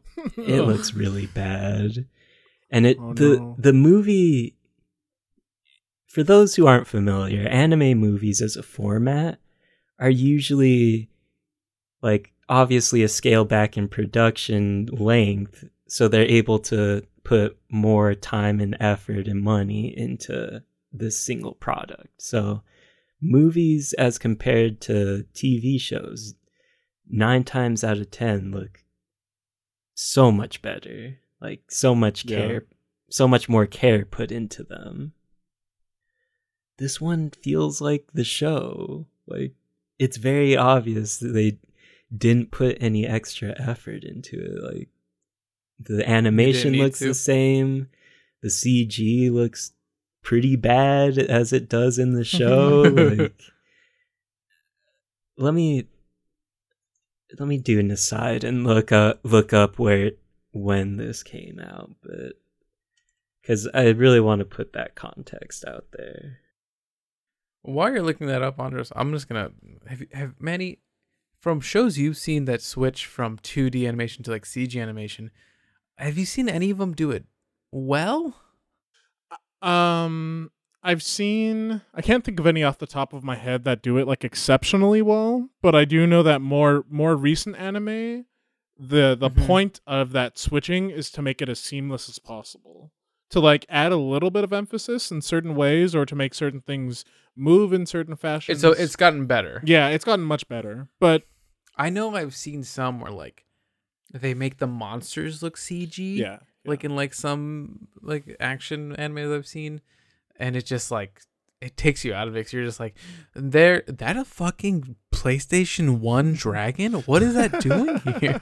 yeah i mean the the where cg excels is in very very subtle changes to characters that like it, it's basically meant to like add some depth and some layering that you just Yeah, can't get yeah. otherwise but and so as long as you don't draw attention to it as long as it happens behind the scenes it seems pretty useful but Can we get a bad example of this, Andres?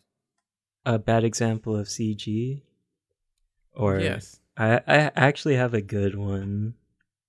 hit us with a good one Uh, there's a lot of things in Kyoto Animation things that you don't realize are CG right off the bat. There's specific scenes in Nichijou specifically that take a Hmm. really dynamic camera angle towards something oh that yeah that really Yeah, yeah.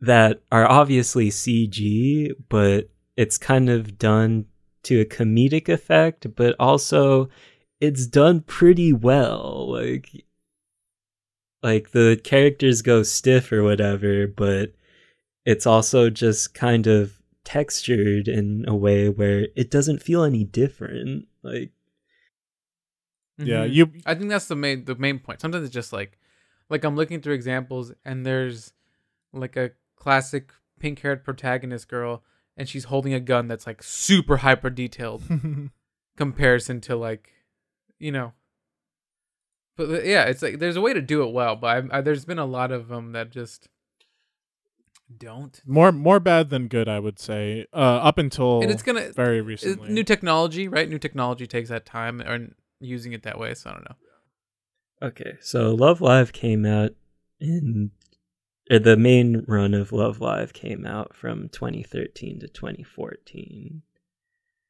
So and the movie came out 2015.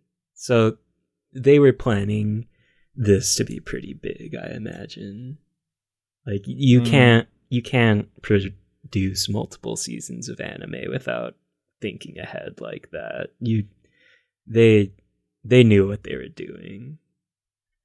Uh let's watch some very strange CG, shall we?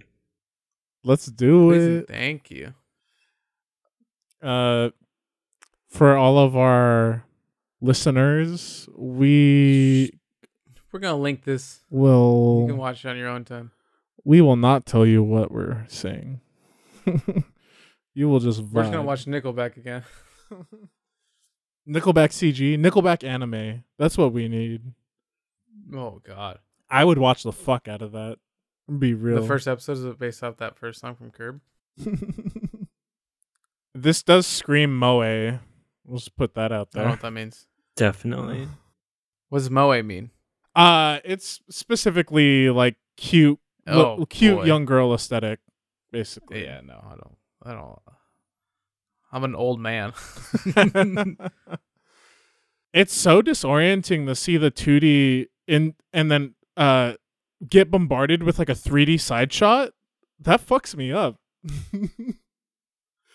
In a bad way. It it almost works in my opinion. Also, the Times Square Like it- thing fucks me up too. It almost works, but it also looks like a fucking video game. It, it looks like a pull Yeah, from a it's a- mobile exactly. game. yeah, or like a cut. It's a cutscene. Yeah. it's like a it's a cutscene. Like I was I was just saying the the it the 2D looks you know looks great. It's it's it's probably like you said the same quality as the the the uh, seasons, but the 3D when when you get a character coming in from the side that has 3D, oh my god, it like it, it fucked with my depth perception a little bit. It was we it was really wacky.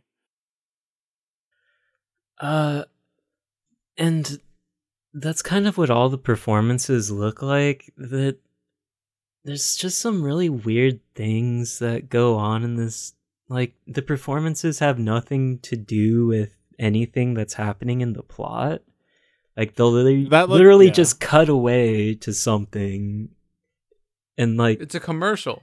basically and I, this is like supposed to be the turning point performance or whatever because the next scene in the movie is them flying home when they get home they're literally on billboards like they're the most famous school idol group ever There was no plot. There was like nothing to indicate that whatsoever. There were no people in Times Square. it- yes that's that's the really weird thing like That was a The- commercial. The I don't know how to say it. the performance itself has no indication that anybody was even watching and then and then all of a sudden they come home and they're the biggest act uh, school idol act out there and that What? and then That's messy. That's really messy. That's a messy thing to do. and then what happens after that is they're forced to reckon with oh we're huge but we're supposed to break up uh what do we do And- oh, what a and what then a problem. some somebody dares say hey we could just be regular idols we don't have to be school idols and then every and then everybody's just kind of like eh. it's like what what's going on here What's the problem? That's so Just do the thing. Yeah, what? That's Yeah, so weird. Oh, that that it just sounds like what is the next logical step? Okay, make that into a problem for no real reason. Like, okay, we could just become school.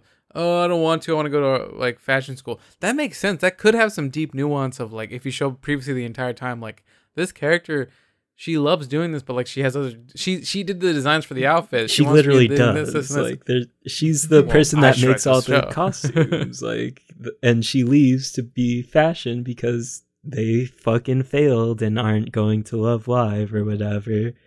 But she has aspirations to do something else. It's like cool. That makes sense. But like the entire second half of this movie is them just being like oh should we break up? We're we're massively famous right now. And then the rival You don't want to ride this high for a little bit, make some money, and then pay for all the schooling we need? no, why? the rival school idol group eventually like reaches out to them and is like hey we're gonna keep going even though some of us are graduating. Like we're just gonna do that. You guys are pretty important to this whole love live thing happening. Can you like at least do another performance? And then they all get the idea hey let's perform together and then see what happens and then and then they It's a- it sounds very shallow or like very not shallow but hollow. It's like a very hollow plot that's happening, unraveling. Hollow Live. what basically ends up happening is the the main characters their group they stand strong which is cool whatever they're like yeah we're still gonna break up but the reasoning is so bizarre it's just like we're breaking up because we want to be school idols, and school idols are important to us. We don't give a shit about other idols. Like, and it's like, what difference does it make? That's so weird. It- It's it it almost leads me to believe like that some of the other motive behind it is is specifically the the the school idol the young idol thing. Um i know that that's probably not the case but like there's no other logical conclusion. Like why would anyone like is it trying to be like poetic? Like like oh like this part of our lives is is the thing we're trying to capture. But I think that's what it's supposed to be, but it just ends up not making sense. Like, what difference does it make? I, is am I missing something? Like, and a a note I had after watching this is, I swear you could die from a drinking game of any time they say school, from drinking every time they say school idol. It- towards the end of this, it's just like they're they're just talking about this concept as if it's like some super magical thing and it's like sure i get that's the point of this show. Whatever. School idols are magical. But it it make like where is the jump between just a regular pop idol and a school idol? What's the difference other than age and like that's, there's- that's what i was saying. there's nothing else in the show that ever like points to hey this person inspires me because they're or there's nothing in the movie at least. I haven't watched the show in years. But there's nothing that points to them saying like hey these people are as old as me and i can't really relate to those other idol groups. But i love this one because they're as old as me there's nothing like that they just keep talking about school idols being the most important thing out there. And why? It doesn't make sense. Uh, that I mean, in that context, It's- it it seems It's not even like is it like a fear of growing up? Is like can they did they ever use that angle of like I don't want to leave school because then we have to we won't be friends anymore blah blah blah blah. No, that's the issue. That I. the reason why I love K-On! is because that's literally what it's about. It's about growing Yeah. up and being afraid. I mean, that's the entirety of the second season, whether you pick up on it towards, like, that's what it is. And then they make it very obvious at the end, but it's there the entire time. It's like, yeah. I, we're growing up. You, we're gonna be separated, and I'm really afraid of that. and it's and it's tied intimately to the beginning of the K-On! story too. You know, like like it's like the friendship. Even though this is sort of what's happening in Love Live too, but like the friendship aspect is completely derived around the the club. Yeah, You know, so I mean, the reason they decide to break up is because in the second season, if I remember correctly, is because it wouldn't be the same without everybody. But there's no mention of that here anymore. Like, it's just so weird. What came out first? K-On! Kaon? K-On! probably, yeah. K-On! Yeah, was like know, 2009 to 2011. And what were the what was Love Live's dates again? 2013 to 2015. Yeah. So like, oh great, we got some openings in the in the idol space, even though that K-On's not not really the idol ish thing. But K-On! is not idol at all. Just putting that out there. yeah, it does not I mean, fall in that genre. It falls in the It only falls in thing. rock like rock band genre. Yeah. basically. They're all playing instruments in K-On! Like Harmonix made K-On!, that's for sure. the the only way that I can rationalize some of the the things is that uh, the decisions being made in the plot, based on what you've said, is that it's really just like let's drill in the marketing aspect of this for whatever it's worth. you know. the But- way it resolves is the the girls do break up but this like last performance as soon as they say they're breaking up gets like a bunch of people to join in. So it's Mm, i'll i'll show you guys. Are we gonna see some more CG? oh oh it's a lot of cg and it's even worse. Are there people at Elise this time? there's there's a lot of people. I hope and that's no why it audience looks so bad oh no, man! Ne- them wanting dynamic angles is destroying the what could be like pretty good animation, like passable animation. It's like the angles and needing the the CG just fucks it, fucks it real hard. Like, oh my god, the hair! Don't look at the hair. because the hair has to be like one. Are those alpacas? yeah Okay, you can just Oh, freeze frame this. We don't need to watch anything else. Oh my god, dude. It, so the way the movie ends is basically it cuts to I imagine it's probably 2 years later where all the girls are like fully graduated and Honoka's sister is running the club now and she's like she says something like and thanks to one thing that I haven't mentioned yet, but uh, you know the it's Greek, right? The symbol mu. mm-hmm. The band Mhm. name is mu apostrophe s, and every time they say it, it's always Muse, like the fucking rock band.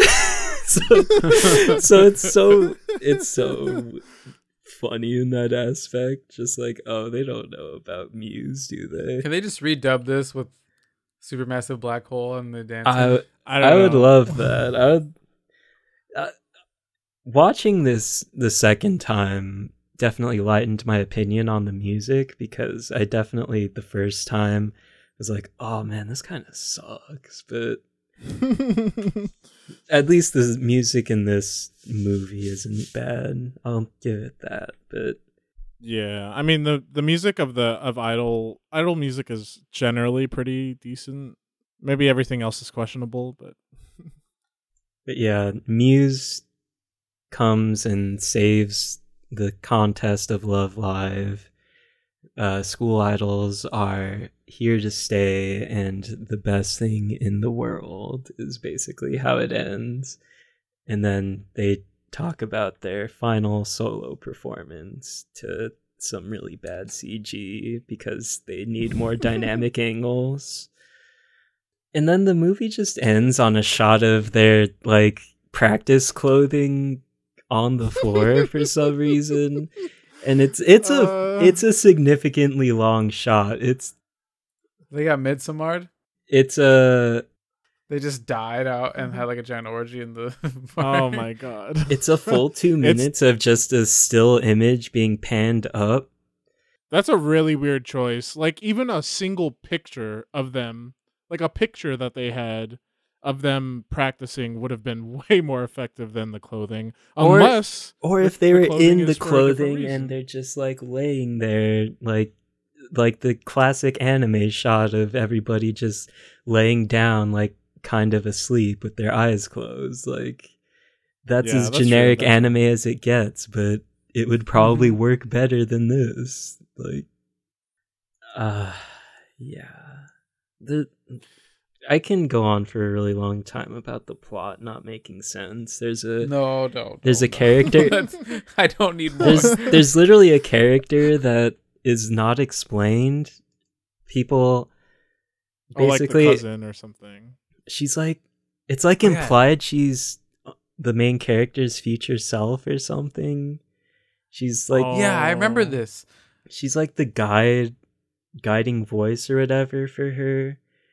She basically what happens is Honoka gets lost in New York. She finds some random person busking and then the person for some reason knows exactly where she's going. They she gets unlost by meeting up with her friends at the hotel they're staying at. And everybody's like, er, she says, like, oh, let me, like, there's somebody back there. Like, I need to talk to her, or whatever. And they're like, we didn't see anybody. And it's just like, what? what's going on here? And then the iconic shot of her holding the mic stand and there being a cross there for some reason is just my Gar- yeah, favorite. my favorite thing. And then Is it like meant to be like guardian angel reference? Is that I think idea? No so. one walks with that. No one covers their knees while walking. It, I don't know why that bothers me so much. I've done it before and I do not recommend it. and then basically she comes back when once she's having her crisis of whether or not to keep the band together and then she tells and the mystery buskers future guardian angel person tells her like you can fly. You can do whatever you want. Cut cut to the first scene of the movie where she just like falls into a puddle trying to jump over it and then and then magically is running less fast and is able to like jump over the puddle. It makes no sense i and then based on This that she tells them you can you can fly. It and then they decide to break up the band? I what what does that have to do with anything? Yeah, that seems like it had the opposite effect of what needed to be. Oh what the guardian angel would have done.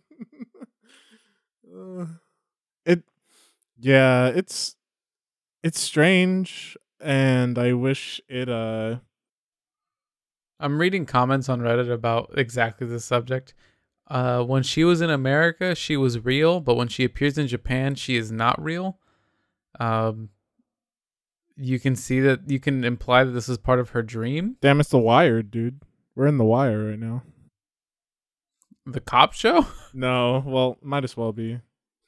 Present was thinking day. more present time. present time, boy. It And you don't seem understand. it's a serial. My opinion of Love Live is I I will I'll never watch it. Um, I, I I have nothing else to say. as as someone who's into it, I I as someone who who's into moe things that are done well, I wouldn't watch this either. the plot is like a mess, and you can get your fix other ways. This is Um, Moe for Moe's sake, and I think that's pandering. And I don't like. this feels just like lowest effort. Possible. If you're gonna watch is- Love Live, just stop at the first season. damn. It's fine. It it like actually they don't get what they want truly at the end and then they learn a lesson from it. That's cool. Whatever. It's not great, but I can deal with it. but- But the fact that they're like just this biggest thing and then for no reason other than they want to be school idols, not regular idols, they just throw it away. It's like, what? Why? What? like everything, every project from season one on just seems to undermine the the other one. It makes it makes no sense why you would purposely just go against anything that you had already done before. I don't. I'm gonna ask people I know if they like Love Live and and just see what they get out of it. a lot of people have jumped ship uh from it, but a lot of people have jumped on ship. So The former fans of Love Live are the new fans of Dune. Oh my god. Uh Well, thanks everybody for listening. That's the greatest joke I've ever made in my life. um, I'm gonna be honest. I think this is pretty fun. Uh, simply because we got to like really look at things in a different aspect and not feel and have like multiple subjects and made me hate Love Live more than I already did. Like, hmm. and I'm also glad I got to hear other opinions about uh, how Dune affected you guys because again, I I feel I didn't have much. Uh, the people I interacted with really loved it, and I just felt like I was an asshole for not liking it. Um, Validation. I just have an Nickelback issue with a lot of was new great. movies, if I'm being honest. So whatever. is Nickelback better than Jackass? No, Damn. nothing's entire, better than Jackass. an entire Jackass movie that has Nickelback as the soundtrack. oh no. um, for next April Fools, yeah, let's I'm do gonna unrecommend. let's do it. th- Let's do it that way. I like that shit. Oh my god. Uh, next April Fools, we are gonna have a different format, maybe. yeah, we'll try something different. Maybe. I don't know. It'd be fun to the joke get is we won't. it would be fun to do something else, but this is probably gonna be Yeah. what it is. exactly. It would be fun to have a, have six people on, and three people who really love the thing, and three and a us. debate. Yeah, like a Oh! little oh. debate. That would be we sort of cute. talk about stuff. That'd be pretty. Fun. It's not really April Fools, but Yeah, April Fool's whatever we want it to be. All I'm a fool for you. Let's hit plugs. Um, Sust pod on everything. dot com. on Sustpod.com. everything.org. Watch K-On. We'll probably do Um, an episode on it, but that that show means a lot to me. um, go watch Serial Experiments Lain. Uh, yeah, that's my plug. Listen to Um, Pearl Jam instead of Nickelback. Yeah, that's a great plug. Go listen to Go Stone Temple Pilots. Local business. Go go Yeah. watch Solo instead of Dune. Yeah. Hey, that's an opinion of Alexi's we've established. Go- by the mathematical properties of this episode. go read go read Dune if you uh, are a huge fan of sci-fi. George, you gonna go finish Dune? Do You think you'll finish it? I'm you know all of this resurgence of everything has made me want to start reading again, but I don't know. I honestly don't. Durs, are you gonna go finish watching Dune?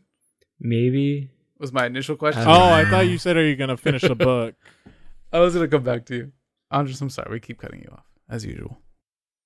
Uh keep cutting your friends off when they're trying to talk.